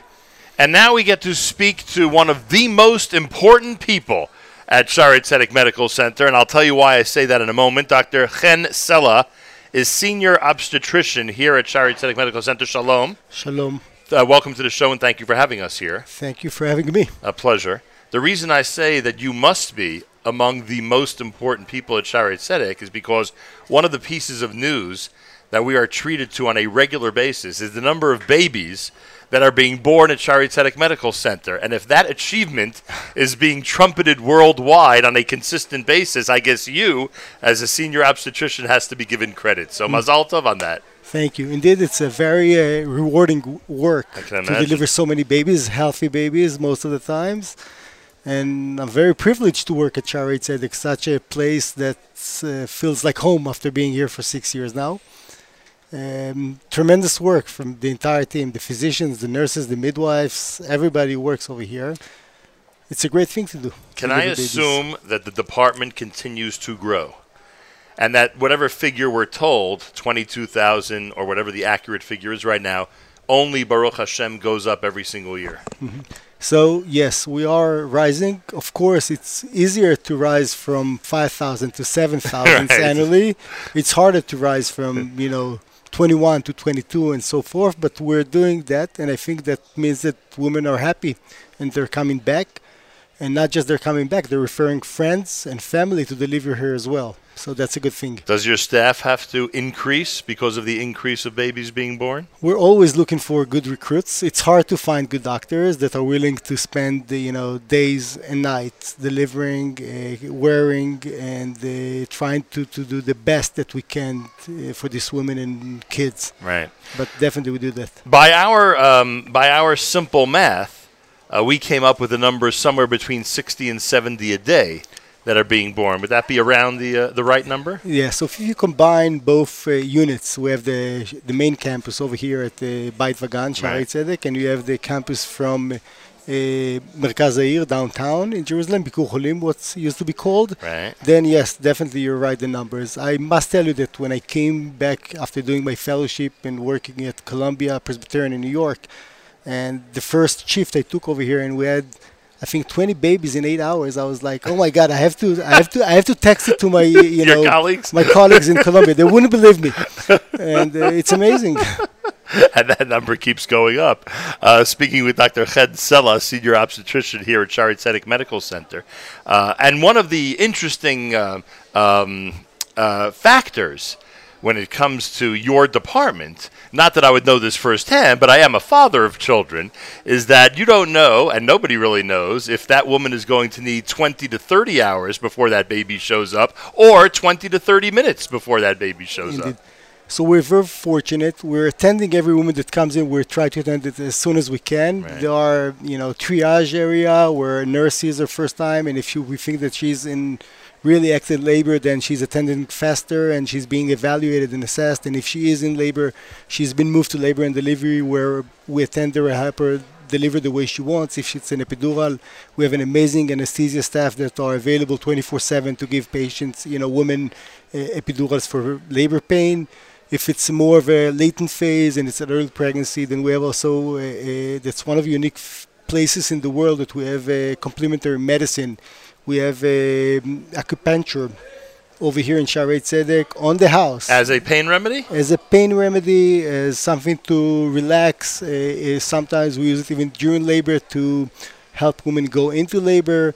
So it's it's one of the unique institutions in the world, I would say, that give it, you know, on the house for the women Right. and, And, and, helps them. and not to seem too obvious, but a licensed acupuncturist is is there on the spot to do this. yeah, so we, unfortunately, we're not covered 24/7 Right. by this for timing. It's but it's available at times. Definitely. Oh, so you, you think of innovative ideas to help the women along, huh? y- you know, you have to keep up with what women wants. We recently had uh, what we call a friendly cesarean section, also a woman that gave birth three times, uh, two times in our hospital. One time she gave birth uh, bu- by a C-section at uh, Toronto because she was there overseas for family reasoning. Right. And she came to me during the, the early pregnancy. and She said, "Listen, you know, I know you call it cesarean section, but I'm referring it to the cesarean delivery."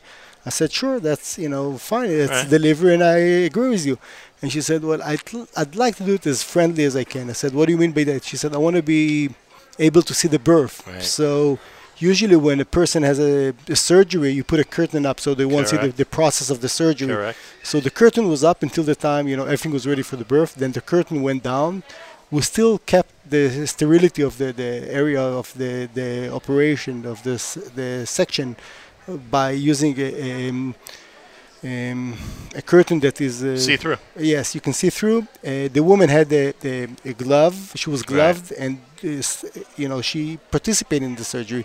On the other hand, she held the baby's head throughout the delivery from the abdomen, and then the baby was on her belly. She had her hand on the belly on the baby for a minute, so the cord could keep on pumping and give the baby more iron for him. So it was a very moving uh, thing. So- Because you believe it's the least you could do for the mother. Yes, you After know. everything she's been through. No, she's been through. That's her baby. That's how she Of wants course. it. It does not jeopardize the process. So I think safety, mothers and baby safety are, you know, out and first most things that we have to consider and to be in charge of. And you know, we, the fact that we're doing so many deliveries and so many things over here does not. Uh, our outcomes are in the first line with other centers in the world. Uh, it's America's one and only Jewish Moments in the Morning radio program heard on listener-sponsored digital radio around the world on the web at NachumSegal.com, on the Nachum Segal Network, and of course on the beloved NSN app. Dr. Sella is with us. How long have you been senior obstetrician here? So I've been, um, I did my training in, in Hadassah Medical Center. Then I moved to do a fellowship program in what we call maternal fetal medicine in the United States at Columbia Presbyterian in New York. I've been working there for three years. I was offered a position which I took for a year. And then eventually you have to decide where you want to live, raise your kids, and we decided to come back. I met uh, amazing Professor Samueloff overseas in the States, and uh, he, you know, easily convinced me to come over here. And I've been here almost six years now, and I do not regret it. I'm happy that I can implement, you know, what I've learned, you know, previously in other places, especially in New York, uh, over here. Um, for example, we're talking about the now evolving field, field of uh, fetal therapy. Ah. So just today, I saw two patients that had, you know, fetal complications that you diagnose in utero, and you have to decide: do they need to have medical treatment? Can we still observe them? And you need to know that you have to do these things if you think they're going to improve baby's outcome.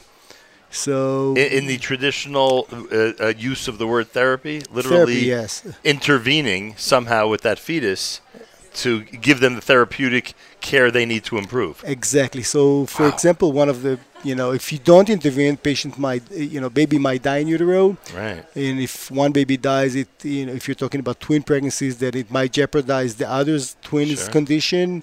Or if you won't intervene, the heart will keep on growing and you know push, and the baby will ha- will suffer from a, a congestive heart problem and might die as well. Or you'll deliver him in a in a, a position where you know which will treat him outside of uterus will be even more difficult. So you have indications that are growing nowadays to treat babies in utero. But in order to do that, you you have to be able to have a, a diagnostic team, and we have a, a fabulous diagnostic team over here, by, led by Dr. Orichen. And uh, the team includes many doctors and technicians, ultrasound technicians, are doing fabulous job in, in diagnosing problems. And then you have to sort out does this baby really needs a treatment because each treatment we're giving has a potential risk as well. Right. So Implications that have to be kept in mind. Exactly. So you have to balance risks and benefits like you do in every field in medicine. Like with any patient. Exactly. And then you have to decide do you really need to treat these patients, the baby? And sometimes the risk, you know, might be big for the mother and you decide I'm not going to do that. Uh, any mothers recently give birth to three, four, five at a time here at the hospital? That doesn't happen too often. It happens. Fortunately, you know, we don't look at, you know, at times we used to look at any pregnancy as success. Nowadays we know that having a, a three or more babies are There's at risk, involved, at right. risk, risk of prematurity, Right. and prematurity has a long-term impact aside from the short-term impacts. So fortunately enough, our colleagues, the reproductive endocrinologists, are giving, you know, are attempting to give smaller and smaller amounts of like this. We do have them from time to time, but the number throughout Israel at all are low, and also in Shaare Tzedek. But we do have a, a number of uh, trio, uh, triplets babies a year. I would say, if I recall correctly, five or so a year. So I assume, you know, statistically, we, we, should have done, should have had one over the last two months or so. Right. Well, one would think. Yes. With your numbers, that's for sure. Well, Dr. Sella, a pleasure meeting you. Thank you very much. Thank you very much for Thank being you here. for having me. A pleasure. And continued Mazel Tov on all these amazing births that keep happening 60, 70 times a day. I'm sure there was a baby that was delivered during our speak. That's true, by the way. I wonder who the lucky doctor was. Okay, thank you very much. Thank you so much, Dr. Chen Sella, senior obstetrician here, the person to speak to about uh, the statistic that Shaare Tzedek is most known for, and that is the number of babies born per year at this hospital. Unbelievable. Uh, love visiting Shaare Tzedek, a big part of our trip to Israel, a big uh, reminder that NSN, the Nahum Segal Network on the road in Israel, is brought to you by Aron's Kissena Farms. Make sure to take Aron's Kissena Farms on the road with you this Pesach for all of your Pesach needs. More coming up at JM in the AM. Thanks for keeping it here, everybody. We have more guests who are going to be joining us. Uh, keep it right here at the Nahum Segal Network.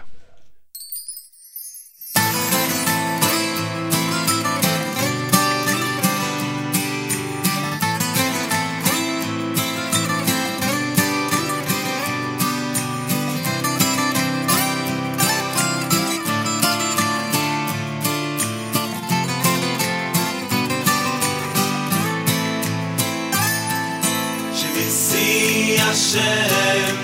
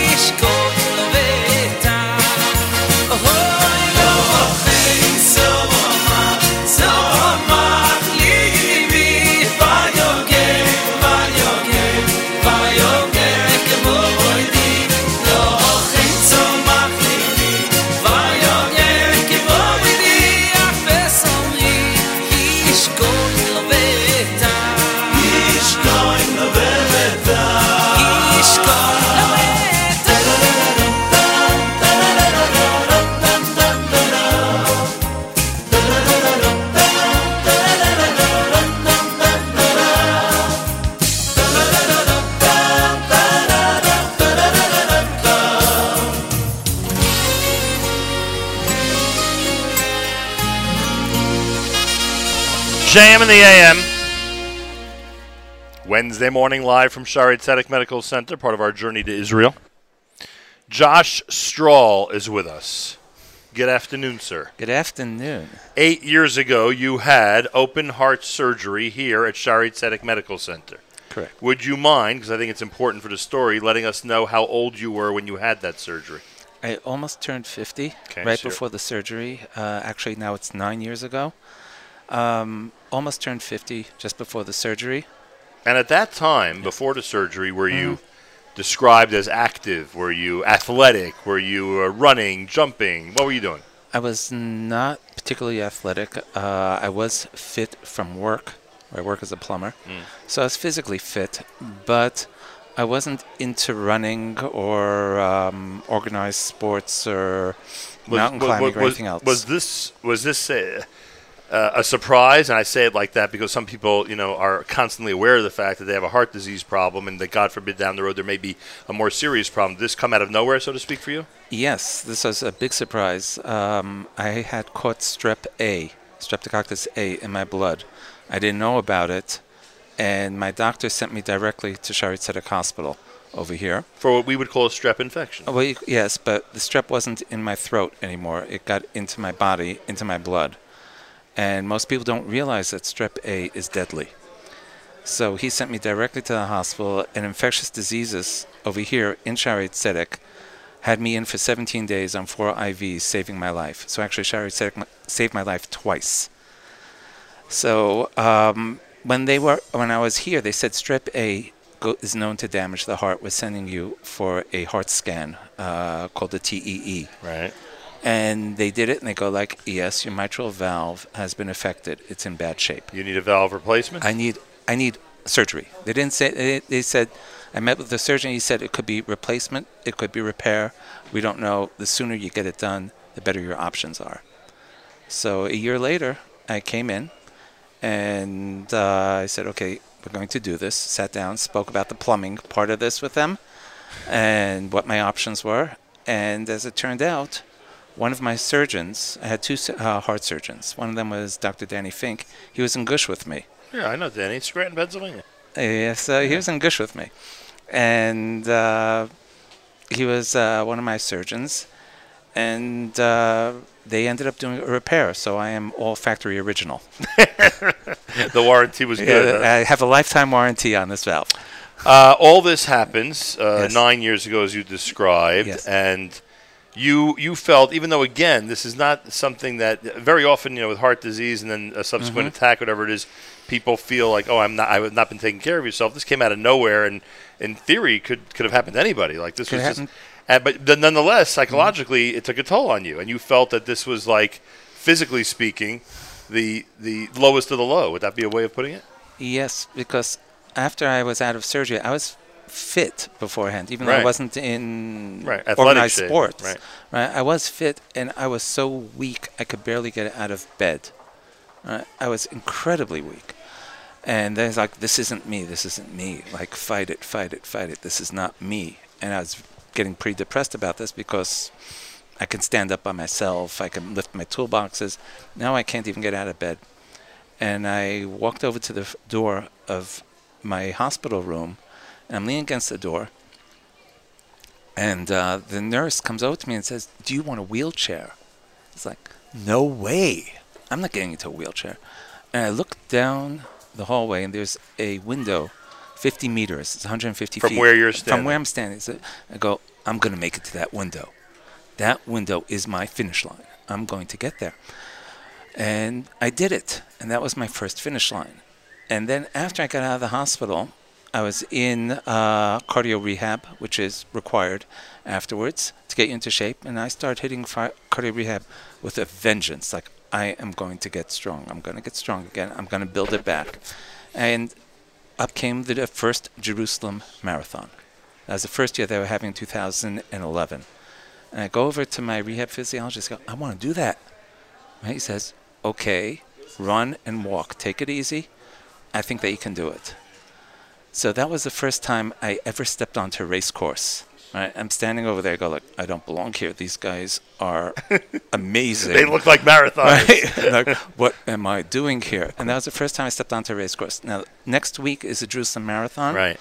That will be my 30th marathon. Unbelievable. And that will be running. Unbelievable. And you've done New York, obviously. No. Oh, you haven't done New York. No, I, I've done Hawaii, Maui. Wow. Right, and Um, and Jerusalem every year since every year I run for Shaare Tzedek. I am so happy to represent them and to help them in any way that I can. Um, I wear their shirts during ultra marathons, during 100 mile races. Where do those take place, 100 mile races? Um, there are uh, up north. They're near Yokneam. How We- long does it take to complete 100 miles? Um, world class would be 24 hours or sub 24. I'm not world class yet. Right, I, I'm not there. I hope to one day get to that level, but it, it takes me quite a bit longer than that. So it's a lot more than uh, 50 meters, huh? Oh yeah. So I am not. What an accomplishment. I, am not particularly fast, but I can go for a very, very long time, and I am so happy with all the care that I got in this hospital. And what when the doctor said to me is, Shaare Tzedek is known as the hospital with a heart. Right. And it really is. That they, they And it gave you a new heart. yeah, they, they gave me a second chance. The um and, and the clock means nothing to you next Friday, right? It's, it's, it doesn't mean anything. You want the No, finish line. You just don't- the finish. You wouldn't even look at the clock if it wasn't if it wasn't up there when you uh, if it, if it wasn't up there, just knowing that I crossed the finish line and I did it with this shirt, which I'm wearing in front of you, uh, for Shaare Tzedek, just knowing that I did it is awesome. It, it's amazing. I, I love it. I'm not. I have an agreement with the Kenyans, though. What's that? I I promised I will not get in their way, and they're not going to slow me down. right? We, we say you keep up to the front, I keep in the back. Even in? Jerusalem, Kenya dominates, huh? Oh yeah, they're, they're, they're, yeah, they're, they're amazing. Josh Stroll is with us. Now you did something unique.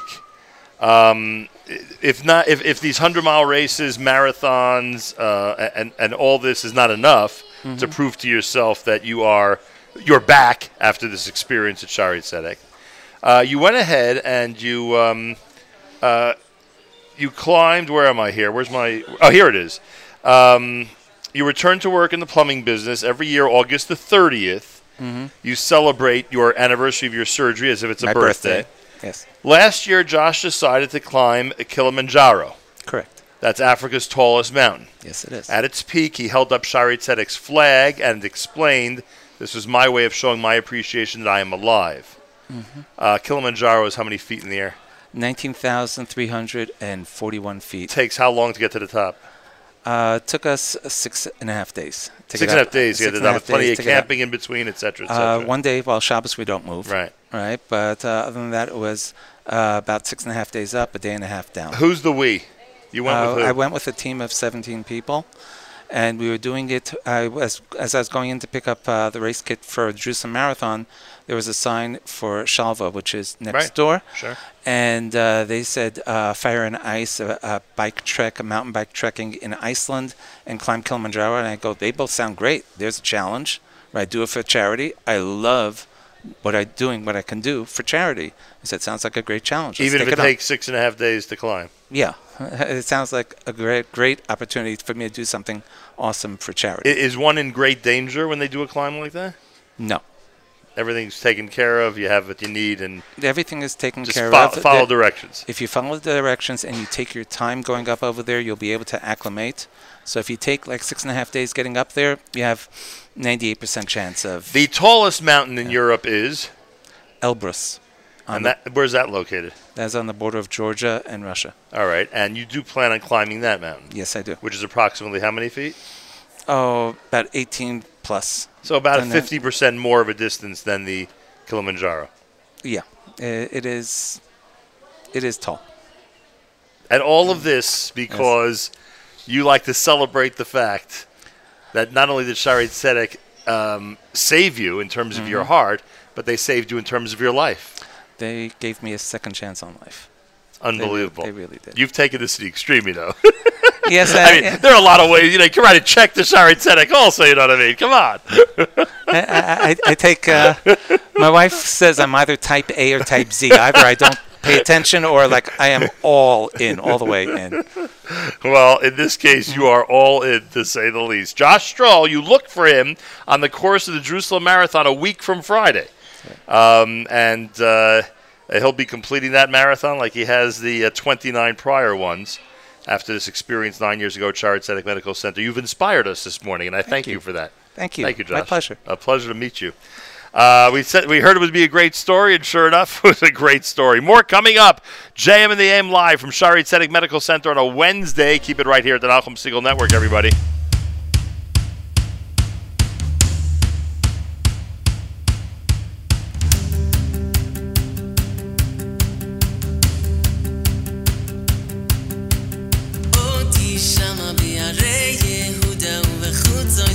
ירושלים כל ששון וכל שמחה, כל חסן, כל כלה, כל חסן, כל כלה. אותי שמה ביערי יהודה ובחוצות ירושלים. כל ששון וכל שמחה, כל חסן, כל כלה, כל חסן, כל כלה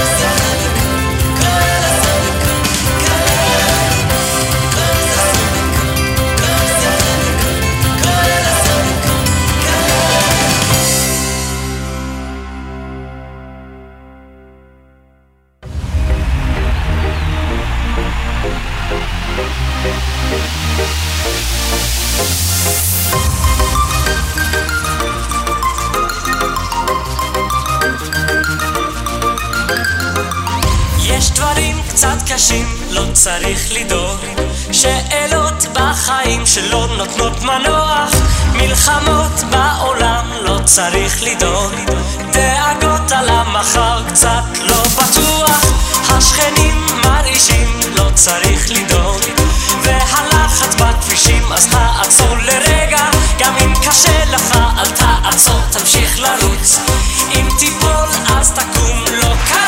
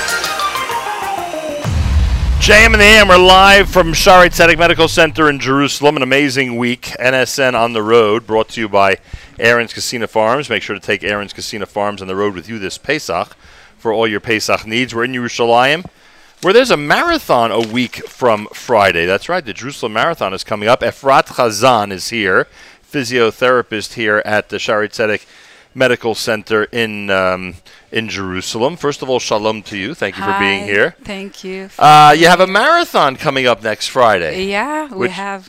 which means a lot of people are trying to train to make sure that they they run the marathon and don't get injured or hurt themselves. Right? Uh, there are yeah. a lot of things people can do to take precautions to make sure they do things safely. Right? Yeah, we What- are. What would be some of your recommendations? Uh, okay, first do it safely. Uh, do it um, the wrong, the the right way. Yeah. Not the wrong way.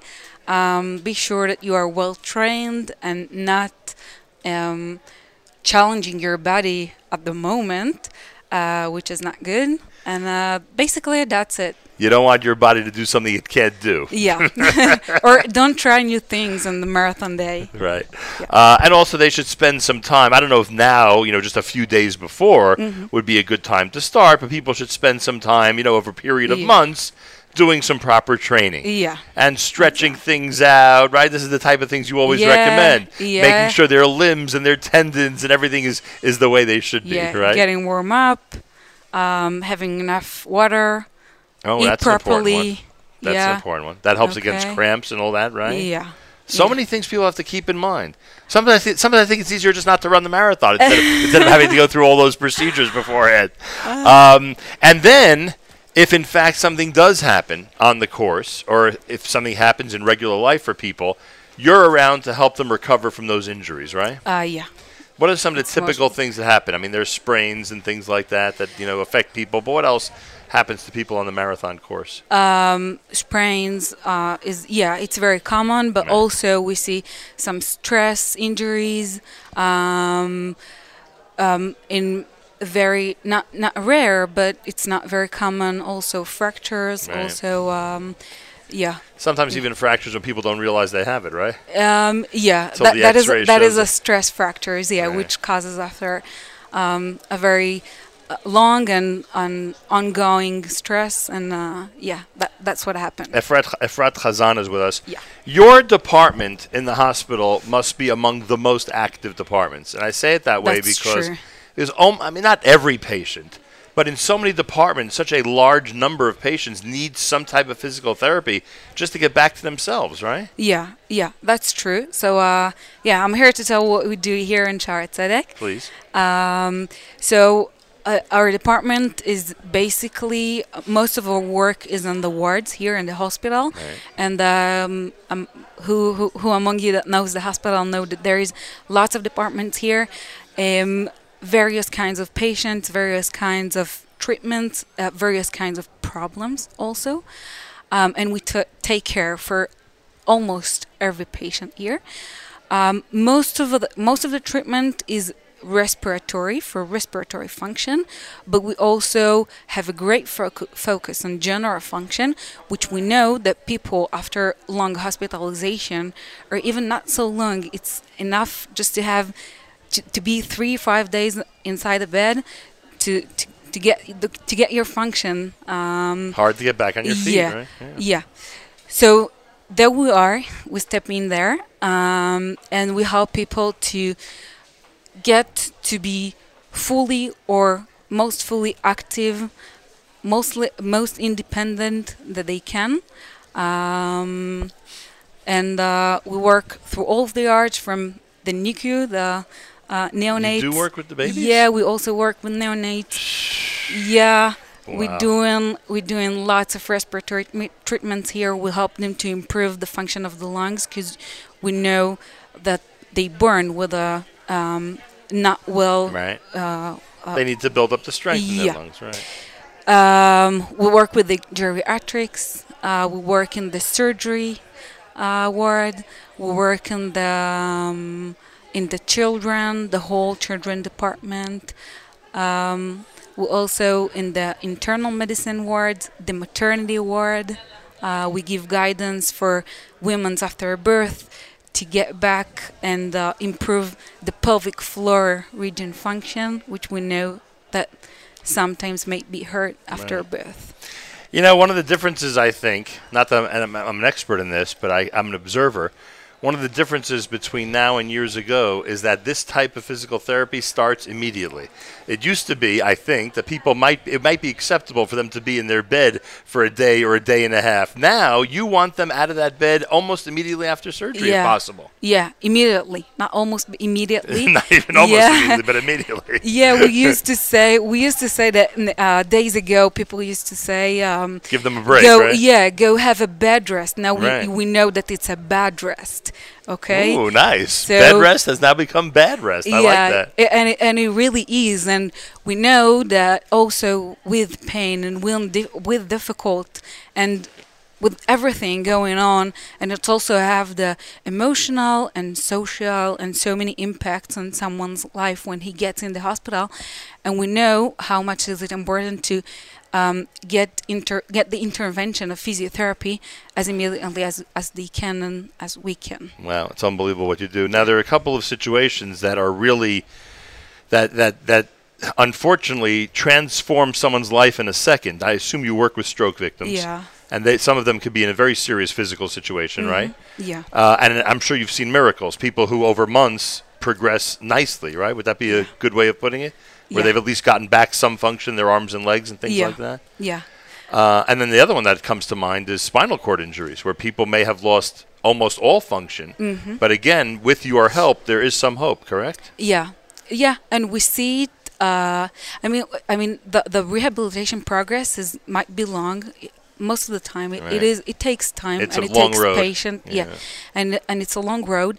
And uh, we have okay. The the main uh, the main um, uh, uh, um, our- our main work here is to also to to sit to sit the the, the patient the next I mean, where next he will go out Right. of there? His rehabilitation center, if it's rehabilitation in his house. Mhm. We do a whole assessment. We also consider the patient's will and uh, what he wants to be with him.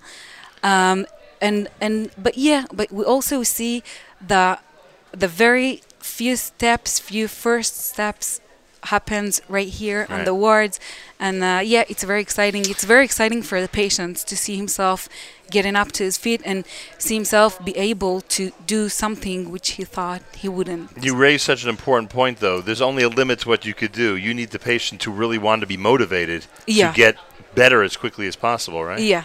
Yeah but we also know how to i mean To help motivate yeah them? to help motivate them. We, we know I, I, I guess so to touch people. Um, we know where to press. We know to uh, pull the family in together um, to t- take them into decisions and um, get them to, to say the right words we want you to be home we want you to be back to yourself Right. and uh, we also we guide them a lot through our work because we are here we given uh, uh, we, we're getting to a patient once a day and we want him to work more than that so we're giving the family guidance how to exercise with him And the more the more therapy they get, the more of a chance that they're going to be able to reach that goal. Yeah. Uh, Yeah. Which which is uh, again, as you described earlier, such a such a blessing when they're able to finally achieve that. Um, and it's really their only job, right? Patients should realize that that's the most important thing they could be doing right now is work on their physical therapy and get back to full strength. Everything else really has to be put to the side because that that is the most important thing that they're doing right now. Yeah. Is working on their physical Yeah. uh, to On work on the better. physical abilities Right. here to improve themselves. Um, we know that it's not. Um, I mean that that is the most wanted reality, but we know that it's not happens a lot, and we have the tools to work with it and alongside with it um, to do the best. I Right. mean, to give our best. You know, Yeah. there's a team Shaare Tzedek on uh, next Friday, right? In Yeah. Jerusalem Marathon. Yeah. A lot of people are going to be running for Shaare Yeah, Tzedek. for Shaare And we wish them the best of luck, and they should have no injuries. Thank you very much. Tadar Rabah to you, Efrat Chazan. Thank, Thank you. It's a pleasure meeting you, and continue you. your amazing you work in a great department here at Shaare Tzedek Medical Center in Jerusalem. Uh, we have Dr. Giora Weiser with us live in our studio, our mobile studio here at Shaare Tzedek Medical Center. Dr. Giora Weiser is director of the Glaubach Department of Pediatric Emergency Medicine, which I am told that the pediatric emergency room has just turned 10 years old. Yeah. Mazal tov on that. And uh, you must have you must have a whole host of incredible stories from the pediatric ER. I can only imagine uh, uh, how, how often you and your staff have saved lives and have really stepped in at a very important part in a uh, in a baby's or young person's life. So congratulations on that. Well, we do our best. And right? thank you for joining us here today. How does a pediatric ER differ from a uh, regular emergency room?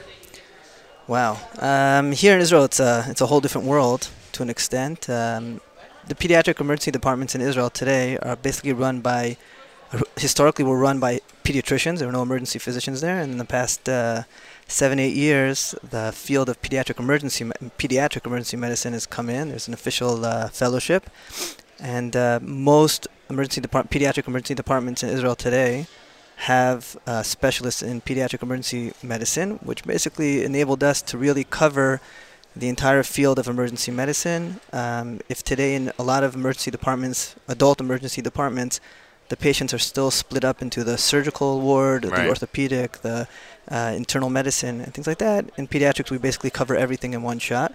So yes, our, ba- our day can be very busy, running from a kid with a broken arm to some form of poisoning to a child who needs, if it's really bad, resuscitation or any immediate medical, you know, medical treatment. And here at Shaare Tzedek, they would they would literally show up to the emergency entrance, I assume, and then you would determine, or your staff would determine, this is obviously a candidate for the pediatric ER, and they would Uh, take it from there. So right now, today, anybody under the age of 18, your 18th birthday makes you have to suffer and go downstairs. Seriously? Yeah, till the till your 18th birthday, it doesn't matter what you have, Ah. you show up by us. Um, everybody comes to the pediatric emergency department, and we see everything. That means no matter what, we're supposed to see everything, and we do our best. Um, the pediatric emergency department, it's, it's going to be its 11th year in a couple of months. Right.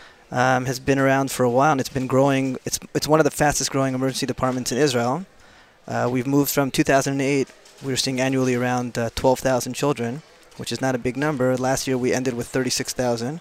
So within 10 years we tripled our size, uh, ending as the third biggest emergency department in Israel. A lot of children in Jerusalem, huh? Yeah, it's uh, it's one of the fa- fastest growing populations in this country. I can imagine. You're part of the uh, mobile team that went to places like Nepal? Yes. And Yes. obviously, with your expertise in pediatrics, again, you were solving these problems that the young people have. One of the reasons that uh, Professor Merin asked me to go with them along for the for both missions to the Philippines and Nepal was because of the fact that he wanted a pediatric emergency physician, and uh, I don't say no to anybody. So What's that experience like?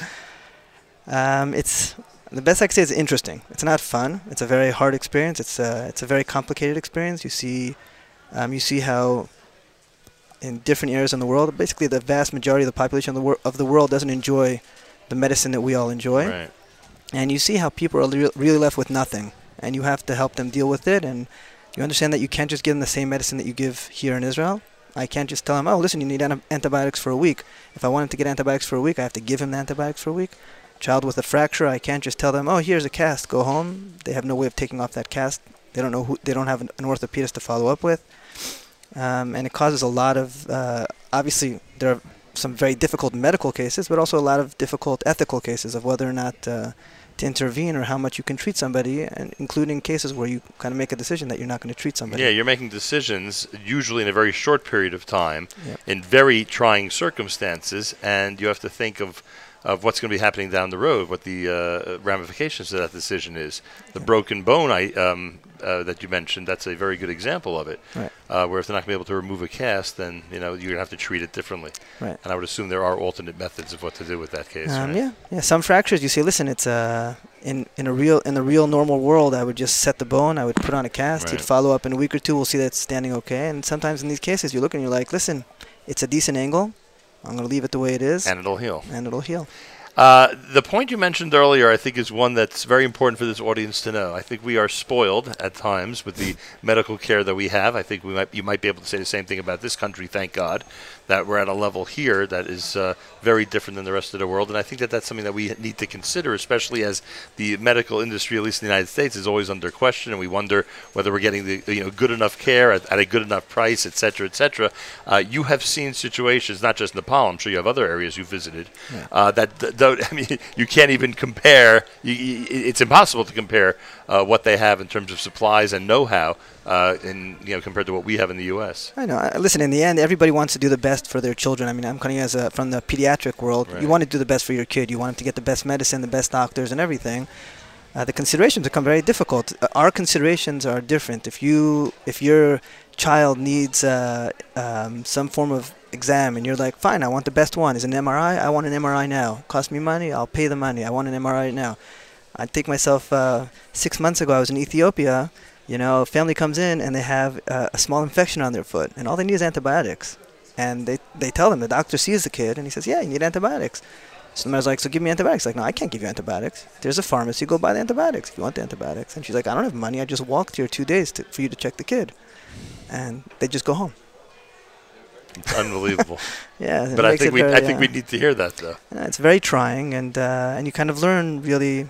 And it must make you suffer. Maybe that's the wrong word. When you think of that child not getting the antibiotics they need in a situation like Yeah, that. Yeah, no, it's very. I'm saying that's why it's a very. It's a. It's an interesting um, experience. It's a very difficult one. It's not a simple one. Um, you realize, by the way, how resilient humans could be, because a lot of those people, unlike us, would not take the antibiotics and they Right. overcome. They find the way to overcome. But in the end, you realize that. Uh, excuse me. w- That we're in the end just. Um, we're always doing our best, and the one that you can save and push a little bit further, you did a, your job. And sometimes you can't. How does can't Israel rank in the uh, area of pediatrics? Are there countries that follow suit and look toward Israel for methods that they're using and procedures that are going on in the area of pediatrics, like so many other areas that Israel is leading the world in? I think that the pediatrics in this country is uh, is quite good. I'll put it that way. I mean, I, I'm not gonna, I can't compare. I'm not going to give ourselves grades. But if I have to give an example, I just came back uh, actually. Motzei Shabbat, I just landed from Romania. Spent there last week teaching the Romanians how to sedate children. That means we're in 2019. Sedation is a form of uh, basically putting kids to sleep uh, around procedures that they perform. You know, if you want to, the fracture is always easy to go back to. If I'm resetting a fracture, I don't want the kid screaming his head off, so we put them out and reset this. That's something that's standard. Sure. You, you wouldn't assume. But milder than regular anesthesia, Right, so- right? right. So right now in Romania, you have two options. Either they grab you quickly and just reset it just like that. It's okay. It goes away. Or they, t- or you have to wait for an operating room, which can take, you know, hours to days.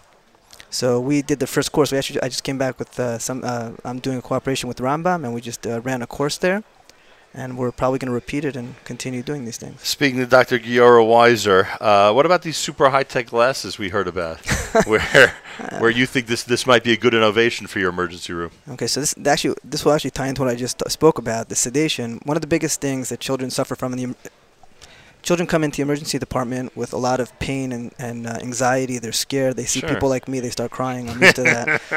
Um, and and part of You bring out the worst in them, huh? I really do. It's not a joke, unfortunately. But the point is, is that I'd like uh, when I look at these children, I want to help them, and if I do nothing else, I don't want to make it worse for them. I don't want to make them more traumatic. And the sedation is one form of avoiding, you know, causing them Sure. extra trauma. And distraction is an amazing tool for avoiding that pain. You know, you could take bloods from kids and suture them and everything with just a bit, bit of distraction.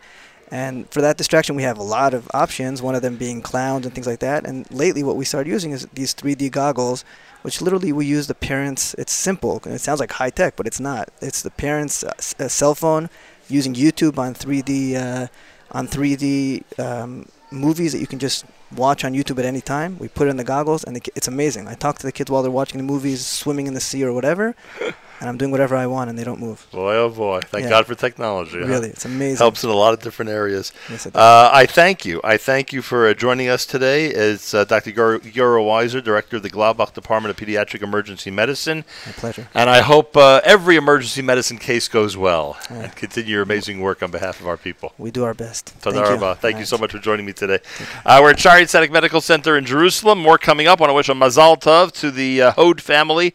Janet and Lior Hode are guests of the Israel of Teaneck dinner this coming Sunday night. We wish them a mazal tov from all of us here at JM in the AM. Also want to take this opportunity to wish a mazel tov to Tamar and Ross Rothenberg, who tonight are being um, honored at the uh, at the um, Yeshiva Noam dinner that's happening tonight in New Jersey. And also remember that the mega event for Nefesh B'Nefesh, which we'll get an update from Rabbi Fass about tomorrow morning, is happening this Sunday at the Glen Point Marriott in Teaneck, New Jersey, between 10 a.m. and 4 p.m. That's happening again in Teaneck this coming Sunday. We'll be there uh, broadcasting in the afternoon. There'll be a vendor fair. You'll have uh, an amazing opportunity to learn about Aliyah resources to explore opportunities in Israel. And we recommend you register now. Go to nbn.org slash mega. Again, that's nbn.org slash mega and register for the mega event. oh my gosh. It's been a lot of radio today, hasn't it? Uh, Miriam L. Wallach is here to help wrap things up. You know, they were brought to you by Aron's Kissena Farms all through this week. You know that, right? I certainly do. NSN is on the road in Israel. Aron's Kissena Farms sponsors us. Make sure to take Aron's Kissena Farms on the road with you this Pesach for all your Pesach needs. And as you go shopping for Purim and Pesach in the New York area, make sure to go to Aron's Kissena Farms to get whatever it is that you need in order to um, uh, in order to uh, walk into the holiday with everything that you need at your in your home, in your pantry, in your kitchen, Making Pesach. or Purim first. Correct. Somebody just asked me um, by text, they're like, what's your schedule the rest of the day and what does the rest of the week look like? And after texting it out to them, they were basically cackling. Right. And so they said, when when's your vacation? I wrote Pesach. I said, isn't that the funniest But you thing want to know something?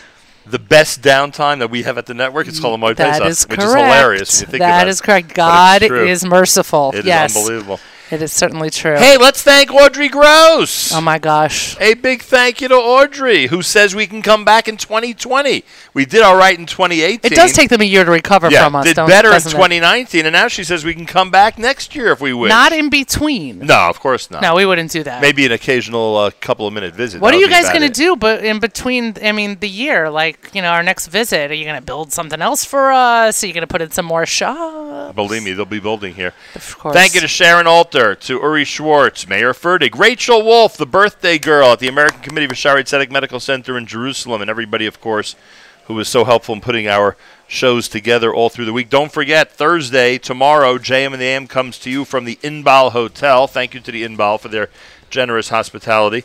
We'll be speaking with representatives of the Jerusalem College of Technology. We'll be speaking to a team from the Medical School for International Health at Ben Gurion University. We'll be speaking to Rabbi Josh Fass of Nefesh B'Nefesh. We'll be speaking to Rabbi Josh Joseph, who is Senior Vice President of Yeshiva University. They're all going to be stopping by in um, in the Inbal Hotel tomorrow. And I was told there may even be a surprise guest on tomorrow's show, which will be pretty cool. Well, that's why it's a surprise. All right, so that's We're just going to keep it a surprise. We like surprises. We do. We don't always like surprises. Right. Right. Tomorrow's I would light. prefer there Maybe. be no surprises in programming, but tomorrow is a good one. If there is a surprise, it will be good. We'll wrap things up in just a couple of minutes. First, we go to Milech Cohen. You're listening to JM in the AM.